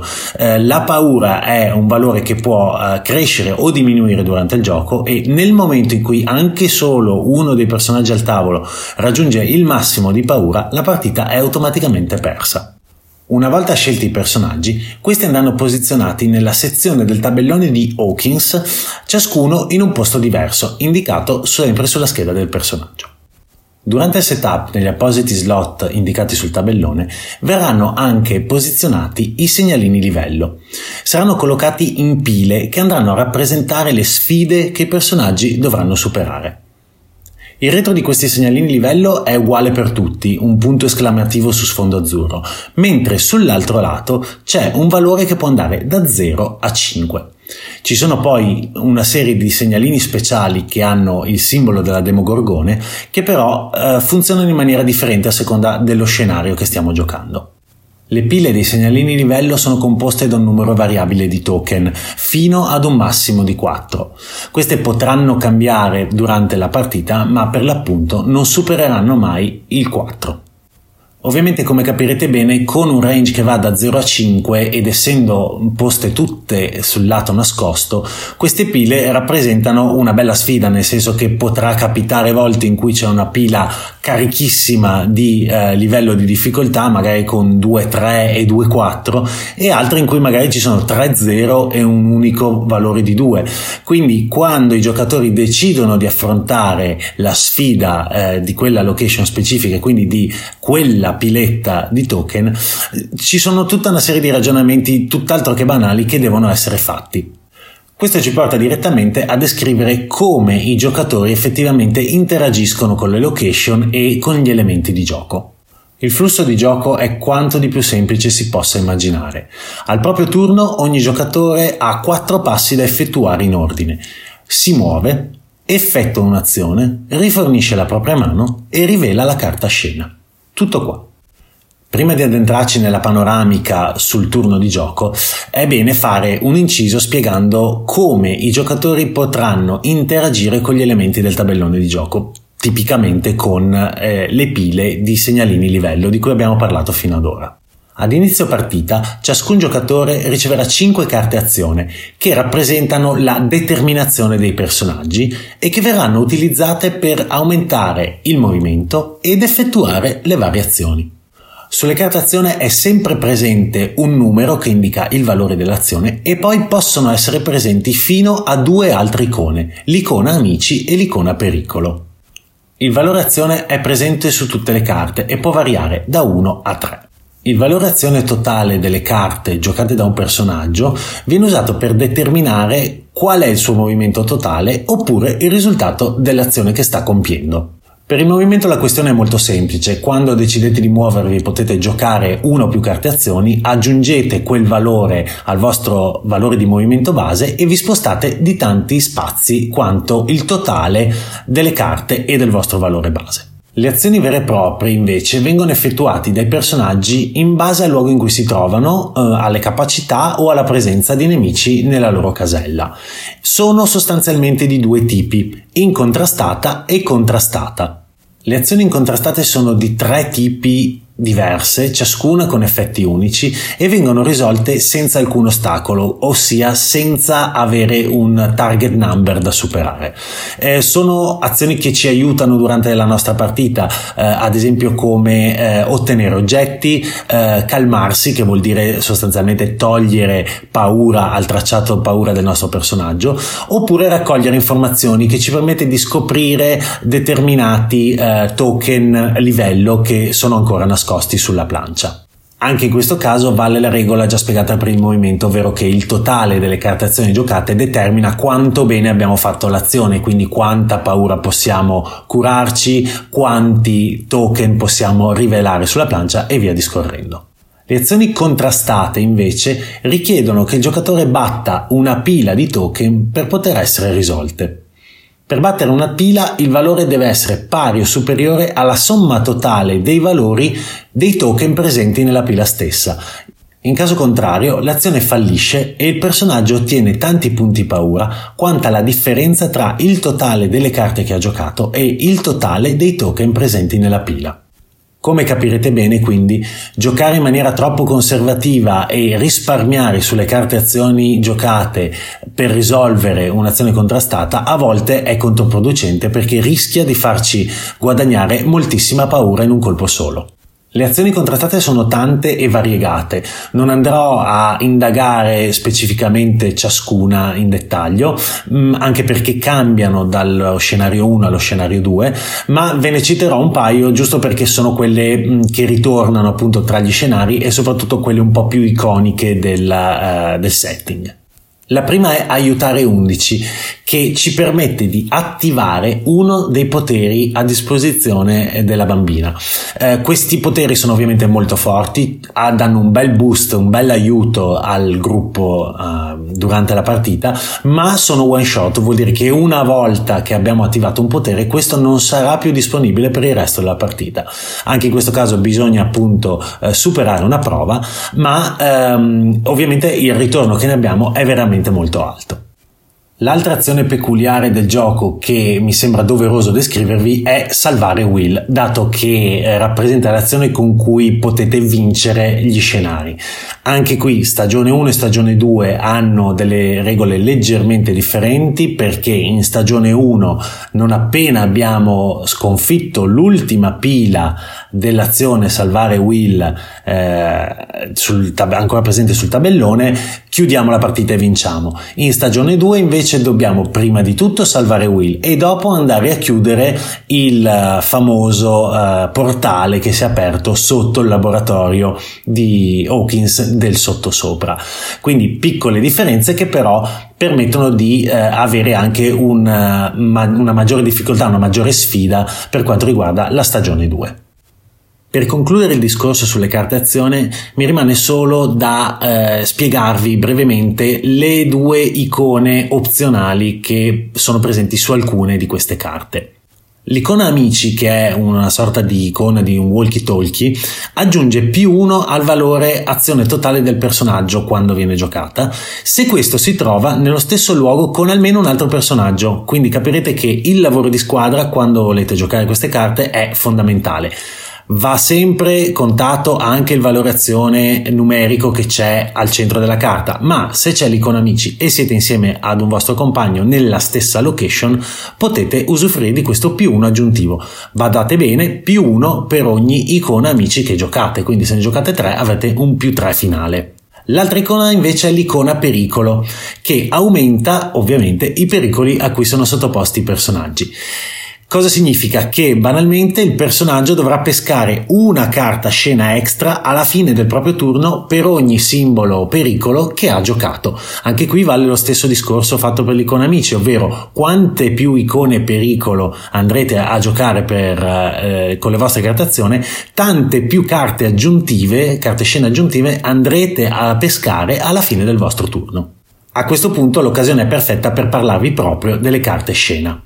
Le carte scena rappresentano degli eventi nefasti che colpiscono i nostri eroi mentre cercano di salvare Will. Il loro numero è determinato sommando il numero dell'atto in corso, 1, 2 o 3, e il numero totale di icone pericolo sulle carte giocate durante il turno, che può essere da 0 a 5. Le carte scena vengono risolte una alla volta e poi sono scartate. I loro effetti sono molto vari, si va dal classico movimento dei nemici al rimpinguare delle pile specifiche di eh, token livello, quindi un aumento della sfida e così via. Eh, è inutile star qui a descriverle tutte anche perché eh, ce ne sono certe veramente rognose che lascio a voi il piacere di scoprire sulla vostra pelle. Una precisazione obbligatoria sugli atti di cui ho appena parlato è però obbligatoria a questo punto. Eh, gli atti rappresentano il procedere della storia sostanzialmente, è un meccanismo di, che mette pressione ai giocatori e vanno da 1 a 3 e rappresentano il numero di volte in cui si è rimescolato il mazzo delle carte azione. Si parte da 1 eh, ovviamente e poi ogni volta che andremo a rimescolare il mazzo azione dovremo spostare in avanti l'indicatore che è tra l'altro la eh, miniatura di 11. Benissimo, arrivati alla fine del terzo mazzo azione, ovvero quando dovremmo rimescolarlo per una quarta volta, il gioco si interrompe perché abbiamo perso. Il tempo eh, è passato e Will ormai si è perso nel sottosopra. Questo meccanismo vi renderà chiaro fin dalle primissime partite che non dovete sprecare le vostre carte azioni, anzi cercare di utilizzarle in maniera oculata a seconda della pila di eh, sfida che vi trovate di fronte è fondamentale perché eh, altrimenti rischiate di accelerare troppo il counter degli atti e arrivare a dover eh, centellinare le carte azione nell'ultimo atto quando ancora non siete abbastanza forti, non, non vi siete abbastanza equipaggiati equipaggiati per andare a soccorrere Will nel sottosopra. Benissimo, date queste coordinate meccaniche posso tornare al turno del giocatore e finire la sua panoramica che avevamo abbandonato appunto per spiegare un po' meglio come funzionava effettivamente il gioco e eh, turno del giocatore il quale prevede quattro passi da effettuare in ordine, il primo dei quali sarà muoversi. Eh, la cosa importante che non vi ho ancora detto è che nel momento in cui il vostro personaggio entra in una location dove è presente un nemico, questo deve fermarsi immediatamente e l'unica azione che potrà fare in quella location sarà combattere il nemico suddetto. All'inizio del turno successivo sarà ovviamente possibile muoversi fuori dalla location anche senza combattere il nemico, ma eh, il vero problema è che appunto certe volte i nemici si mettono di mezzo tra la vostra destinazione e il punto di partenza e questo crea un problema perché magari vi tocca fare un giro molto più lungo, sprecare carte e via discorrendo. Il secondo step è effettuare un'azione. Abbiamo già visto come ce ne sono di due tipi, eh, non sto qui a dilungarmi, eh, specifico solo che ogni location del gioco ha un'azione specifica e peculiare che può essere attivata, alcune delle quali incontrastate, altre contrastate come vi ho già spiegato, però eh, la cosa importante appunto è che avete molta possibilità di fare cose diverse. E vi ricordo che nel momento in cui siete nella stessa location con un vostro compagno di gioco potete sfruttare sfruttare l'icona amici quando utilizzate le carte azione, cosa che vi dà un bel vantaggio quando si tratta di risolvere certi, certe sfide in particolar modo. Compiuta anche la vostra azione, il terzo punto prevede di rifornire la vostra mano, quindi pescherete dal famoso mazzo azione fino ad avere 5 carte in mano e così facendo andrete ad accorciare il tempo che vi rimane prima di perdere la partita. E infine, come vi ho appena spiegato, eh, l'ultimo punto sarà rivelare le carte scena con tutte le modifiche eh, per l'appunto come vi ho illustrato poco fa. Fate attenzione quando giocate molte carte che hanno l'icona pericolo perché ciascuna carta pericolo pericolo, vi ricordo, va a aumentare di 1 il numero delle carte scena che andrete a pescare. I turni di ciascun giocatore si susseguono esattamente con questo schema, fin tanto che non si verificano le condizioni di fine partita, che possono essere ovviamente positive o negative. Le due stagioni proposte sono vinte in una maniera molto simile, eh, hanno in comune il fatto che bisogna innanzitutto salvare Will esaurendo le pile eh, di token dagli slot salvare Will. Nella stagione 2 però dopo aver salvato Will bisognerà anche chiudere il portale come vi dicevo prima che è un'altra azione diversa dal salvare Will e che quindi pone delle altre sfide ulteriori.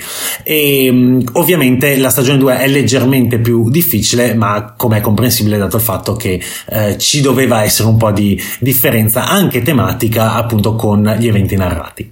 Viceversa, i giocatori perdono la partita se si verifica una di queste due situazioni uno o più personaggi diventano terrorizzati, ovvero raggiungono la fine del loro tracciato paura, oppure il mazzazione deve essere rimescolato una quarta volta. Molto bene, dopo aver sviscerato le meccaniche che stanno alla base di Stranger Things il sottosopra, è il caso di passare alla pasturona, ovvero alle impressioni del gioco giocato. Vi devo confessare una cosa, quando uh, vidi al tempo l'annuncio di Cool Mini or Not del lancio di questo gioco che finiva direttamente in retail, uh, sulle prime rimasi un po' perplesso, un po' perché come sapete qui al DBC i tie-in non ci fanno impazzire, anche se negli anni abbiamo imparato ad apprezzare alcuni di questi. Secondariamente perché di giochi su Stranger Things ne sono usciti abbastanza, soprattutto da quando la serie ha avuto tutta questa risonanza mediatica e comunque è diventata un nuovo classico, soprattutto per le generazioni più giovani, e um, avevo un po' di scetticismo sul fatto che fosse che potesse essere un altro titolo a raffasoldi, ovvero un gioco inconsistente che si faceva forza solo ed esclusivamente dell'IP. Il minuto dopo aver scoperto che l'autore era un certo Rob Davio, capirete bene che le mie considerazioni insomma, si sono un po' eh, ridimensionate e ho alzato le antenne. Rob Davio è uno dei grandi game designer del gioco da tavolo moderno. È eh, l'autore di Pandemic Legacy, eh, tutte e tre le season, ha collaborato a Cthulhu That May Die, è tra gli autori di Unmatched, tutta la serie, quindi capite bene che è una persona, diciamo, che ci sa fare, ecco. È personalmente uno degli autori che preferisco per la capacità che ha di prendere delle meccaniche piuttosto semplici e di farle brillare grazie a piccoli accorgimenti tecnici che permettono una fruizione immediata a praticamente qualunque tipo di persona. Ecco, Stranger Things, il sottosopra, è proprio uno di questi casi. Eh, dopo aver letto il regolamento, eh, devo essere sincero, la prima cosa che ho pensato è, beh, non male Rob, hai fatto un buon lavoro, però mi sembra che tu abbia lavorato un po' di mestiere. Invece, giocando varie partite, soprattutto con persone poco avvezze al gioco da tavolo, eh, ho potuto constatare che eh, il, l'obiettivo che probabilmente si erano prefissi eh, in Culmini or Not e Rob Davio stesso, eh, ovvero quello di poter avvicinare le persone al gioco da tavolo grazie ad un IP forte e grazie a un sistema di gioco, a una meccanica di gioco che funzionasse e fosse eh, veramente di intrattenimento, beh, eh, direi che è stato perfettamente conseguito. Come avete sentito nell'esposizione delle regole, il flusso di gioco è davvero semplice una volta che ci si prende mano, ovvero dopo il terzo turno di gioco. E questo permette ai giocatori di innanzitutto immedesimarsi più facilmente nella, nella partita, nel setting e via discorrendo. E soprattutto di non dover continuamente andare a consultare il rulebook per sapere se sto facendo bene, sto facendo male, eccetera, eccetera. Va detto che il manuale di gioco è scritto piuttosto bene, piuttosto chiaro, almeno per quanto mi riguarda e ho avuto bisogno solo in un paio di occasioni per qualche dubbio di ehm, diciamo coesistenza di alcune abilità. Ecco sono dovuto andare a rileggere alcuni passaggi ma per il resto eh, tutto quanto è filato veramente liscio uno degli elementi che ho più apprezzato in assoluto è sicuramente la pressione che viene applicata ai giocatori durante la partita. Come vi spiegavo, eh, eh, questa è garantita dal fatto che eh, le carte azione che noi usiamo per fare qualunque cosa in gioco sono anche il nostro timer verso la sconfitta. Quindi non si può traccheggiare, non si può giocare di rimessa, bisogna sempre valutare bene eh, se lo scontro, se l'azione che stiamo per andare a fare è conveniente o non conveniente. Questo espediente meccanico lo trovo una cosa veramente notevole perché permette all'autore, ha permesso all'autore di svincolarsi dalla necessità di avere ad esempio un timer di qualche tipo, un timer che può essere una clessidra o qualche altro sistema artefatto per eh, condurre il gioco verso una spirale discendente. Ecco, qui invece sono proprio i giocatori che hanno in mano il loro destino e se ci pensate per eh, Stranger Things è effettivamente molto tematico. Anche il fatto che i giocatori siano innegabilmente più forti quando fanno le cose assieme è molto tematico per l'ambientazione di Stranger Things. Certo, questo vuol dire fare meno azioni ogni turno magari, però vuol dire anche ottimizzare l'output e l'utilizzo delle eh, nostre carte azione. Il gioco inoltre è pieno di dettagli gradevoli per chi conosce la serie TV, eh, a partire da tutti gli alleati che si possono collezionare durante la partita e che ci danno una mano mh, tutt'altro che marginale per portare a termine la missione, gli oggetti che possiamo ottenere, c'è anche la mitica mazza da baseball con i chiodi infilati dentro e eh, ovviamente senza discutere dei nemici che per la stagione 1 sono uh, la Demogorgone e il, uh, gli emissari del laboratorio di Hawkins nei loro van tutti bianchi, ecco, eh, mentre nella seconda parte, nella seconda stagione, nel secondo scenario, sono i tralci, i, diciamo i tentacoli del sottosopra che si diramano nel sottosuolo di, eh, di Hawkins e soprattutto eh, i democani che danno la caccia ai, ai nostri eroi. Ecco, tutti questi elementi sono stati uniti nella meccanica di gioco in maniera molto interessante interessanti anche perché ciascuno di essi ha delle peculiarità. Sono piccole queste peculiarità, però ci sono. Personalmente ritengo che la scelta di design di Rob Davio di creare un gioco basato su un IP così forte senza necessariamente eh, porsi come limite quello di dover riproporre ai giocatori l'esatta, precisa emozione che questi hanno avuto mentre guardavano la serie sia stata una buona scelta perché è riuscito a catturarne bene l'atmosfera ma la sua creatura, il suo gioco eh, vive anche eh, diciamo separato da essa. Ora è chiaro che probabilmente mh, l'impatto anche emotivo, se non ci fosse sopra il marchio Stranger Things sarebbe diverso e eh, di questo ne sono abbastanza convinto. Tuttavia, ripeto, per essere un prodotto su licenza, eh, questo gioco è piuttosto notevole anche perché, ribadisco nuovamente, è veramente accessibile da parte di qualunque tipo di giocatore e intendo sia i novellini che i giocatori un pochino più stagionati. Questo è possibile soprattutto grazie ai diversi livelli di lettura che si possono fare del gioco, perché eh, il, eh, l'utente un pochino meno smaliziato, quello un pochino più alle prime armi, tenderà a basarsi sulle impressioni per eh, cercare di vincere la partita. Viceversa, il giocatore più eh, abituato a questo genere di cooperativi, a gestire le risorse, perché di fatto le carte azione sono una risorsa, eh, ecco, probabilmente avrà un altro tipo di ragionamento che però non non meno valido di quello del giocatore novizio. Ecco. Io credo che queste due anime riescano a convivere abbastanza bene. È chiaro che poi eh, l'esperienza fattiva di gioco ha una longevità relativamente limitata, un po' perché abbiamo due stagioni da giocare e una volta che le abbiamo chiuse cada una 3, 4, 5 volte probabilmente il gioco ha esaurito un po' il suo appeal. Eh, viceversa eh, questo potrebbe essere un deterrente maggiore per chi invece è un giocatore un po' più esperto che magari chiude il gioco dopo solo le prime due volte, le prime due partite e, ehm, e quindi diciamo perde l'interesse per lui. Ecco. Eh, sicuramente lo reputo un ehm, prodotto più adatto ai novizi che non ai seasoned player. Ecco.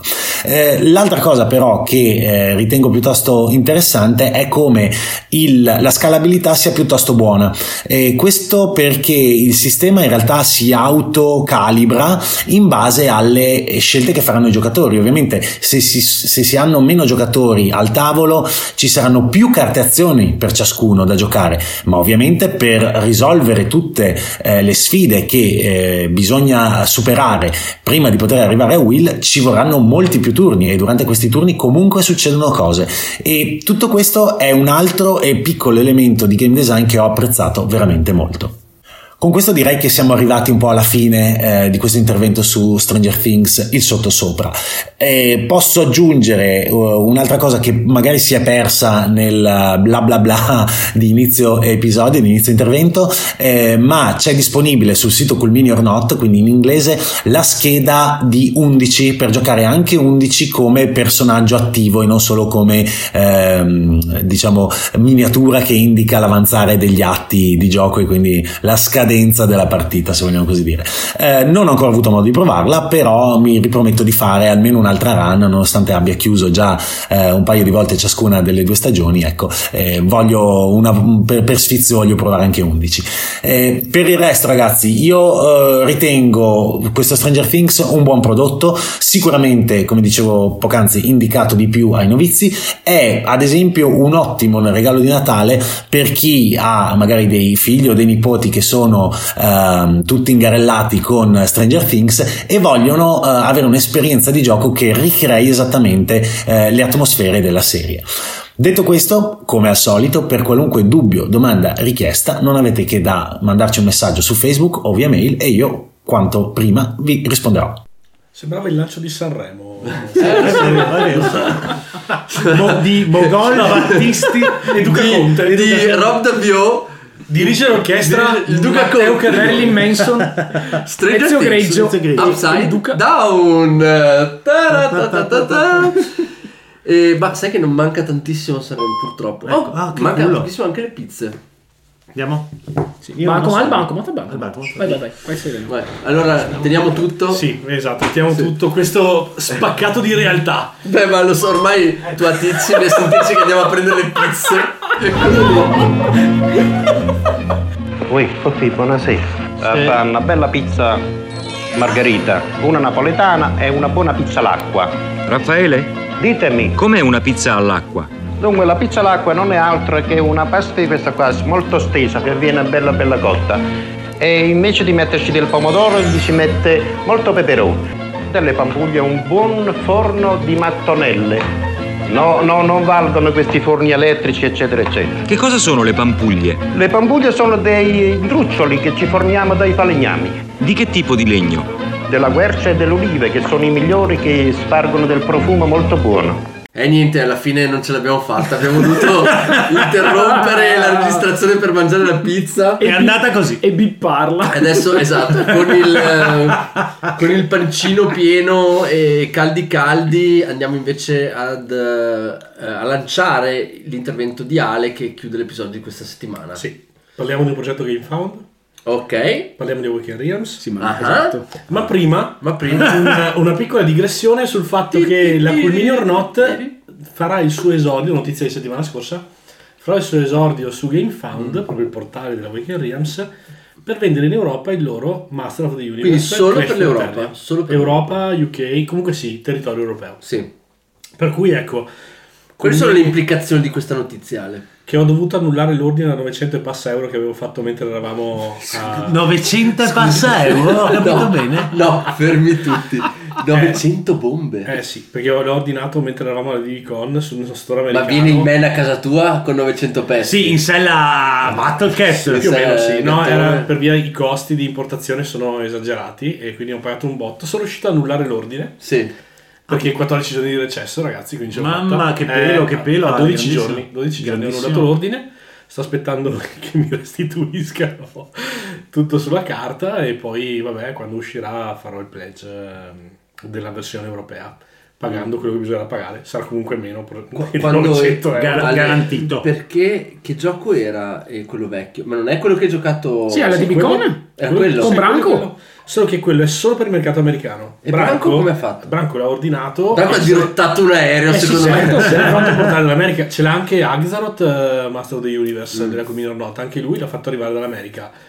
Ovviamente devi avere contatti, devi avere qualcuno che te lo rispedisca o... Comunque, ragazzi, esistono servizi. dei, dei servizi di forwarding che fanno esattamente questo. Chiaro che sono molto costosi perché hanno delle spese di gestione, però se tu hai un amico che si prende in casa il malloppone e dopo ha la- il buon cuore di impacchettarti tutto e spedirtelo in Europa, No, ma ragazzi, guardate che è, è la tricca che avevo fatto anche per, Ando- per, Esatto. per Unmatched Adventures. Tu fai, c'è questo servizio completamente gratuito che si chiama Shippy2 e tu vai lì, ti registri a costo zero, ti fai un indirizzo in, in California, sì, aspetta. ti fai Il spedire problema- la roba lì e poi loro ti Il problema è spediscono che è una casella postale e se è una casella postale c'è sempre tanto tanto rischio nel farlo per soprattutto volumi di questo tipo. Cioè, Ah, beh, questo beh, qua giusto, è, sì. è letteralmente un, un, un bancale Sì, sì, sì, sì. di materiale Giusto, che deve giusto. arrivarti.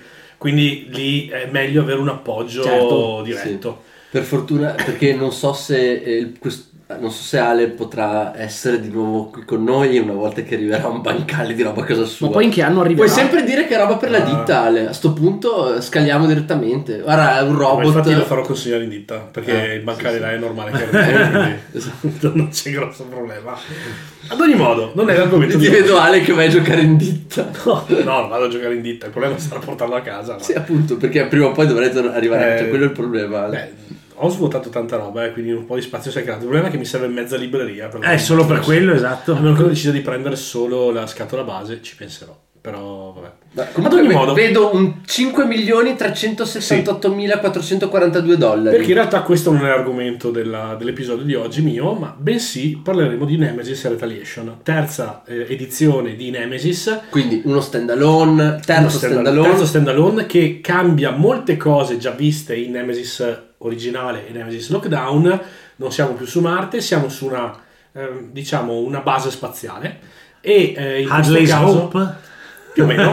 Anyway. E soprattutto non siamo più degli scalzacani che si trovano un po' loro malgrado ad avere a che fare con gli xenomorfi, ma siamo dei marine armati di tutto punto che vanno là con un compito ben preciso che è quello di nuclearizzare la base. In realtà sono degli scenari. Scusate, ma quindi hanno girato al contrario perché hanno fatto Tutto. Alien, Alien 3 Eh, e adesso Alien, Alien 2, Alien 2. esatto. Questo hanno Alien fatto 2. back and Eh, forth. Perché beh, non potevano proprio essere Certo. così spudorati. Hanno preso anche tanto spunto, ne discutevamo prima con Banda, da StarCraft. Perché Ho visto, oh, la miniatura di Kerrigan. la regina è letteralmente Kerrigan. Mm. C'è tutta la dinamica dell'Orda che sono gli Zerg, quindi hanno preso molto anche di StarCraft.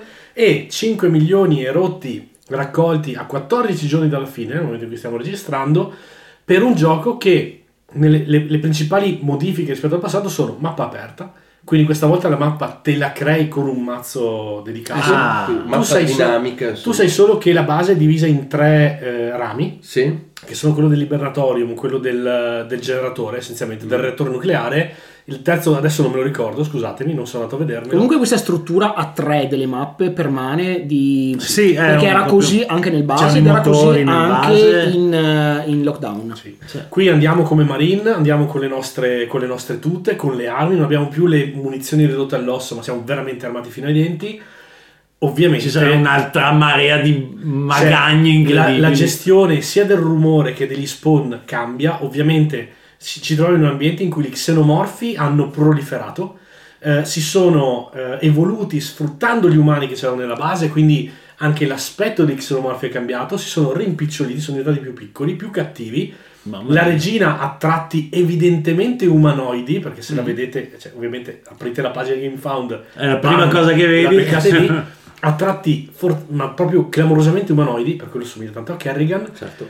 e eh, soprattutto c'è una, un- il sistema di cooperazione e semi-cooperazione è leggermente cambiato. C'è un obiettivo comune e pubblico da, da Sì. perseguire, più quelli privati che possono essere scartati o meno. rimane comunque il discorso del potremmo anche essere tutti dalla stessa parte. Spoiler, non No. succederà. Però il gioco ha comunque la sua narrativa emergente. Ma vince uno alla fine? Vince ovvi- ovviamente Uno anche più di uno. Quindi Ah. chi sopravvive Sì, sì, e è- completa la propria È agenda. un po', è un po' sì, sì. Rimane quella. Comunque tu devi fare la missione tua privata. Devi fare la tua missione privata. Quello una, bello, una delle eh sì, due. Se magari tu sei un traditore, cioè è, è sempre Eh stato l'anima di Nemesis, il fatto di non essere mai sicuri fino all'ultimo di con che gente va in giro. Esatto. Ad esempio, i più fortunati che hanno ricevuto le copie recensori, Sì. non noi, eh, hanno potuto provare lo scenario base che è esplora tutta la mappa, proprio base, base, Sì, base, niente cose clamorose, più poi la, la doppietta di agende che poi scegli a metà partita. Il Sì, Gorman cioè, ci deve sempre. essere sempre. E, Esatto. ehm, la, la particolarità del gioco sta sia nel discorso della sopravvivenza, in lockdown c'era il discorso della luce, che era fondamentale, e poi del sopravvivere all'esterno, All'esterno della, della, della base. della base. sì. Qui invece c'è, ci sono i supporti vitali Mhm. di ognuno dei tre rami della, della base, e quindi la parte dell'ossigeno, e poi c'è comunque la dinamica della luce, anche se non ho avuto modo di esplorarla moltissimo. Eh, ci sono dei video, io ragazzi ho visto un video di due ore, partita dello scenario Completa. introduttivo Mhm. completa, mi sono divertito guardandola. Cioè la narrativa rimane fortissima in questo gioco, quella che emerge giocando è incredibile. Anche il discorso del sacrificio personale in un certo senso, eh, rimane tutto il discorso delle contaminazioni. Il gioco è Nemesis e negli anni non si è semplicemente sedimentato, ha cercato di evolversi, però mantenendo dei capisaldi della meccanica che sono quelli che poi si è portato avanti in tutte le varie e sue edizioni. Eh, rimane quindi un titolo che avete già i due precedenti, sicuramente siete dei collezionisti, amate la- lo stile, questo entrerà a far parte della vostra collezione.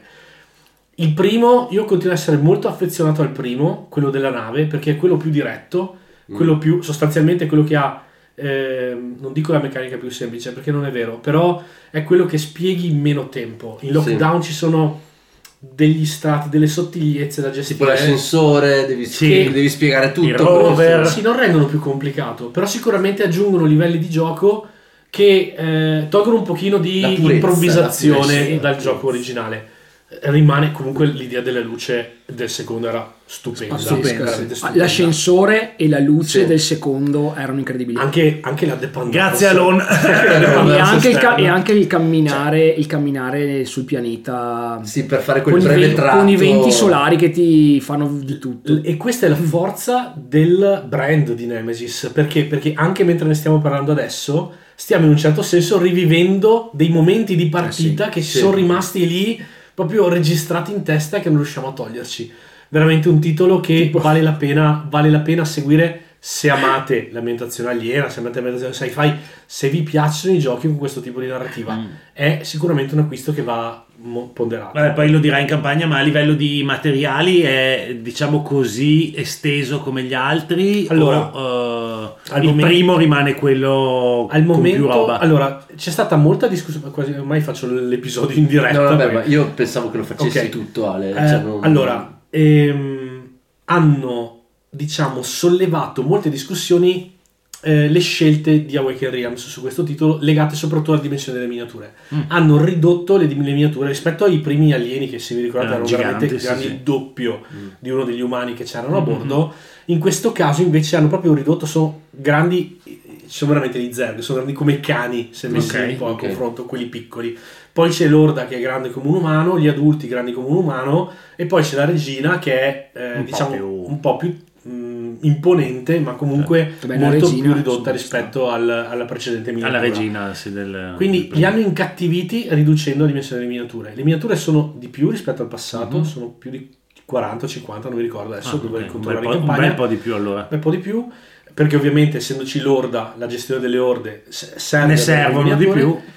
E eh, questa cosa però ha sollevato molte discussioni del fatto che vabbè vanno al risparmio, bla bla bla. Poi hanno fatto anche la versione standees.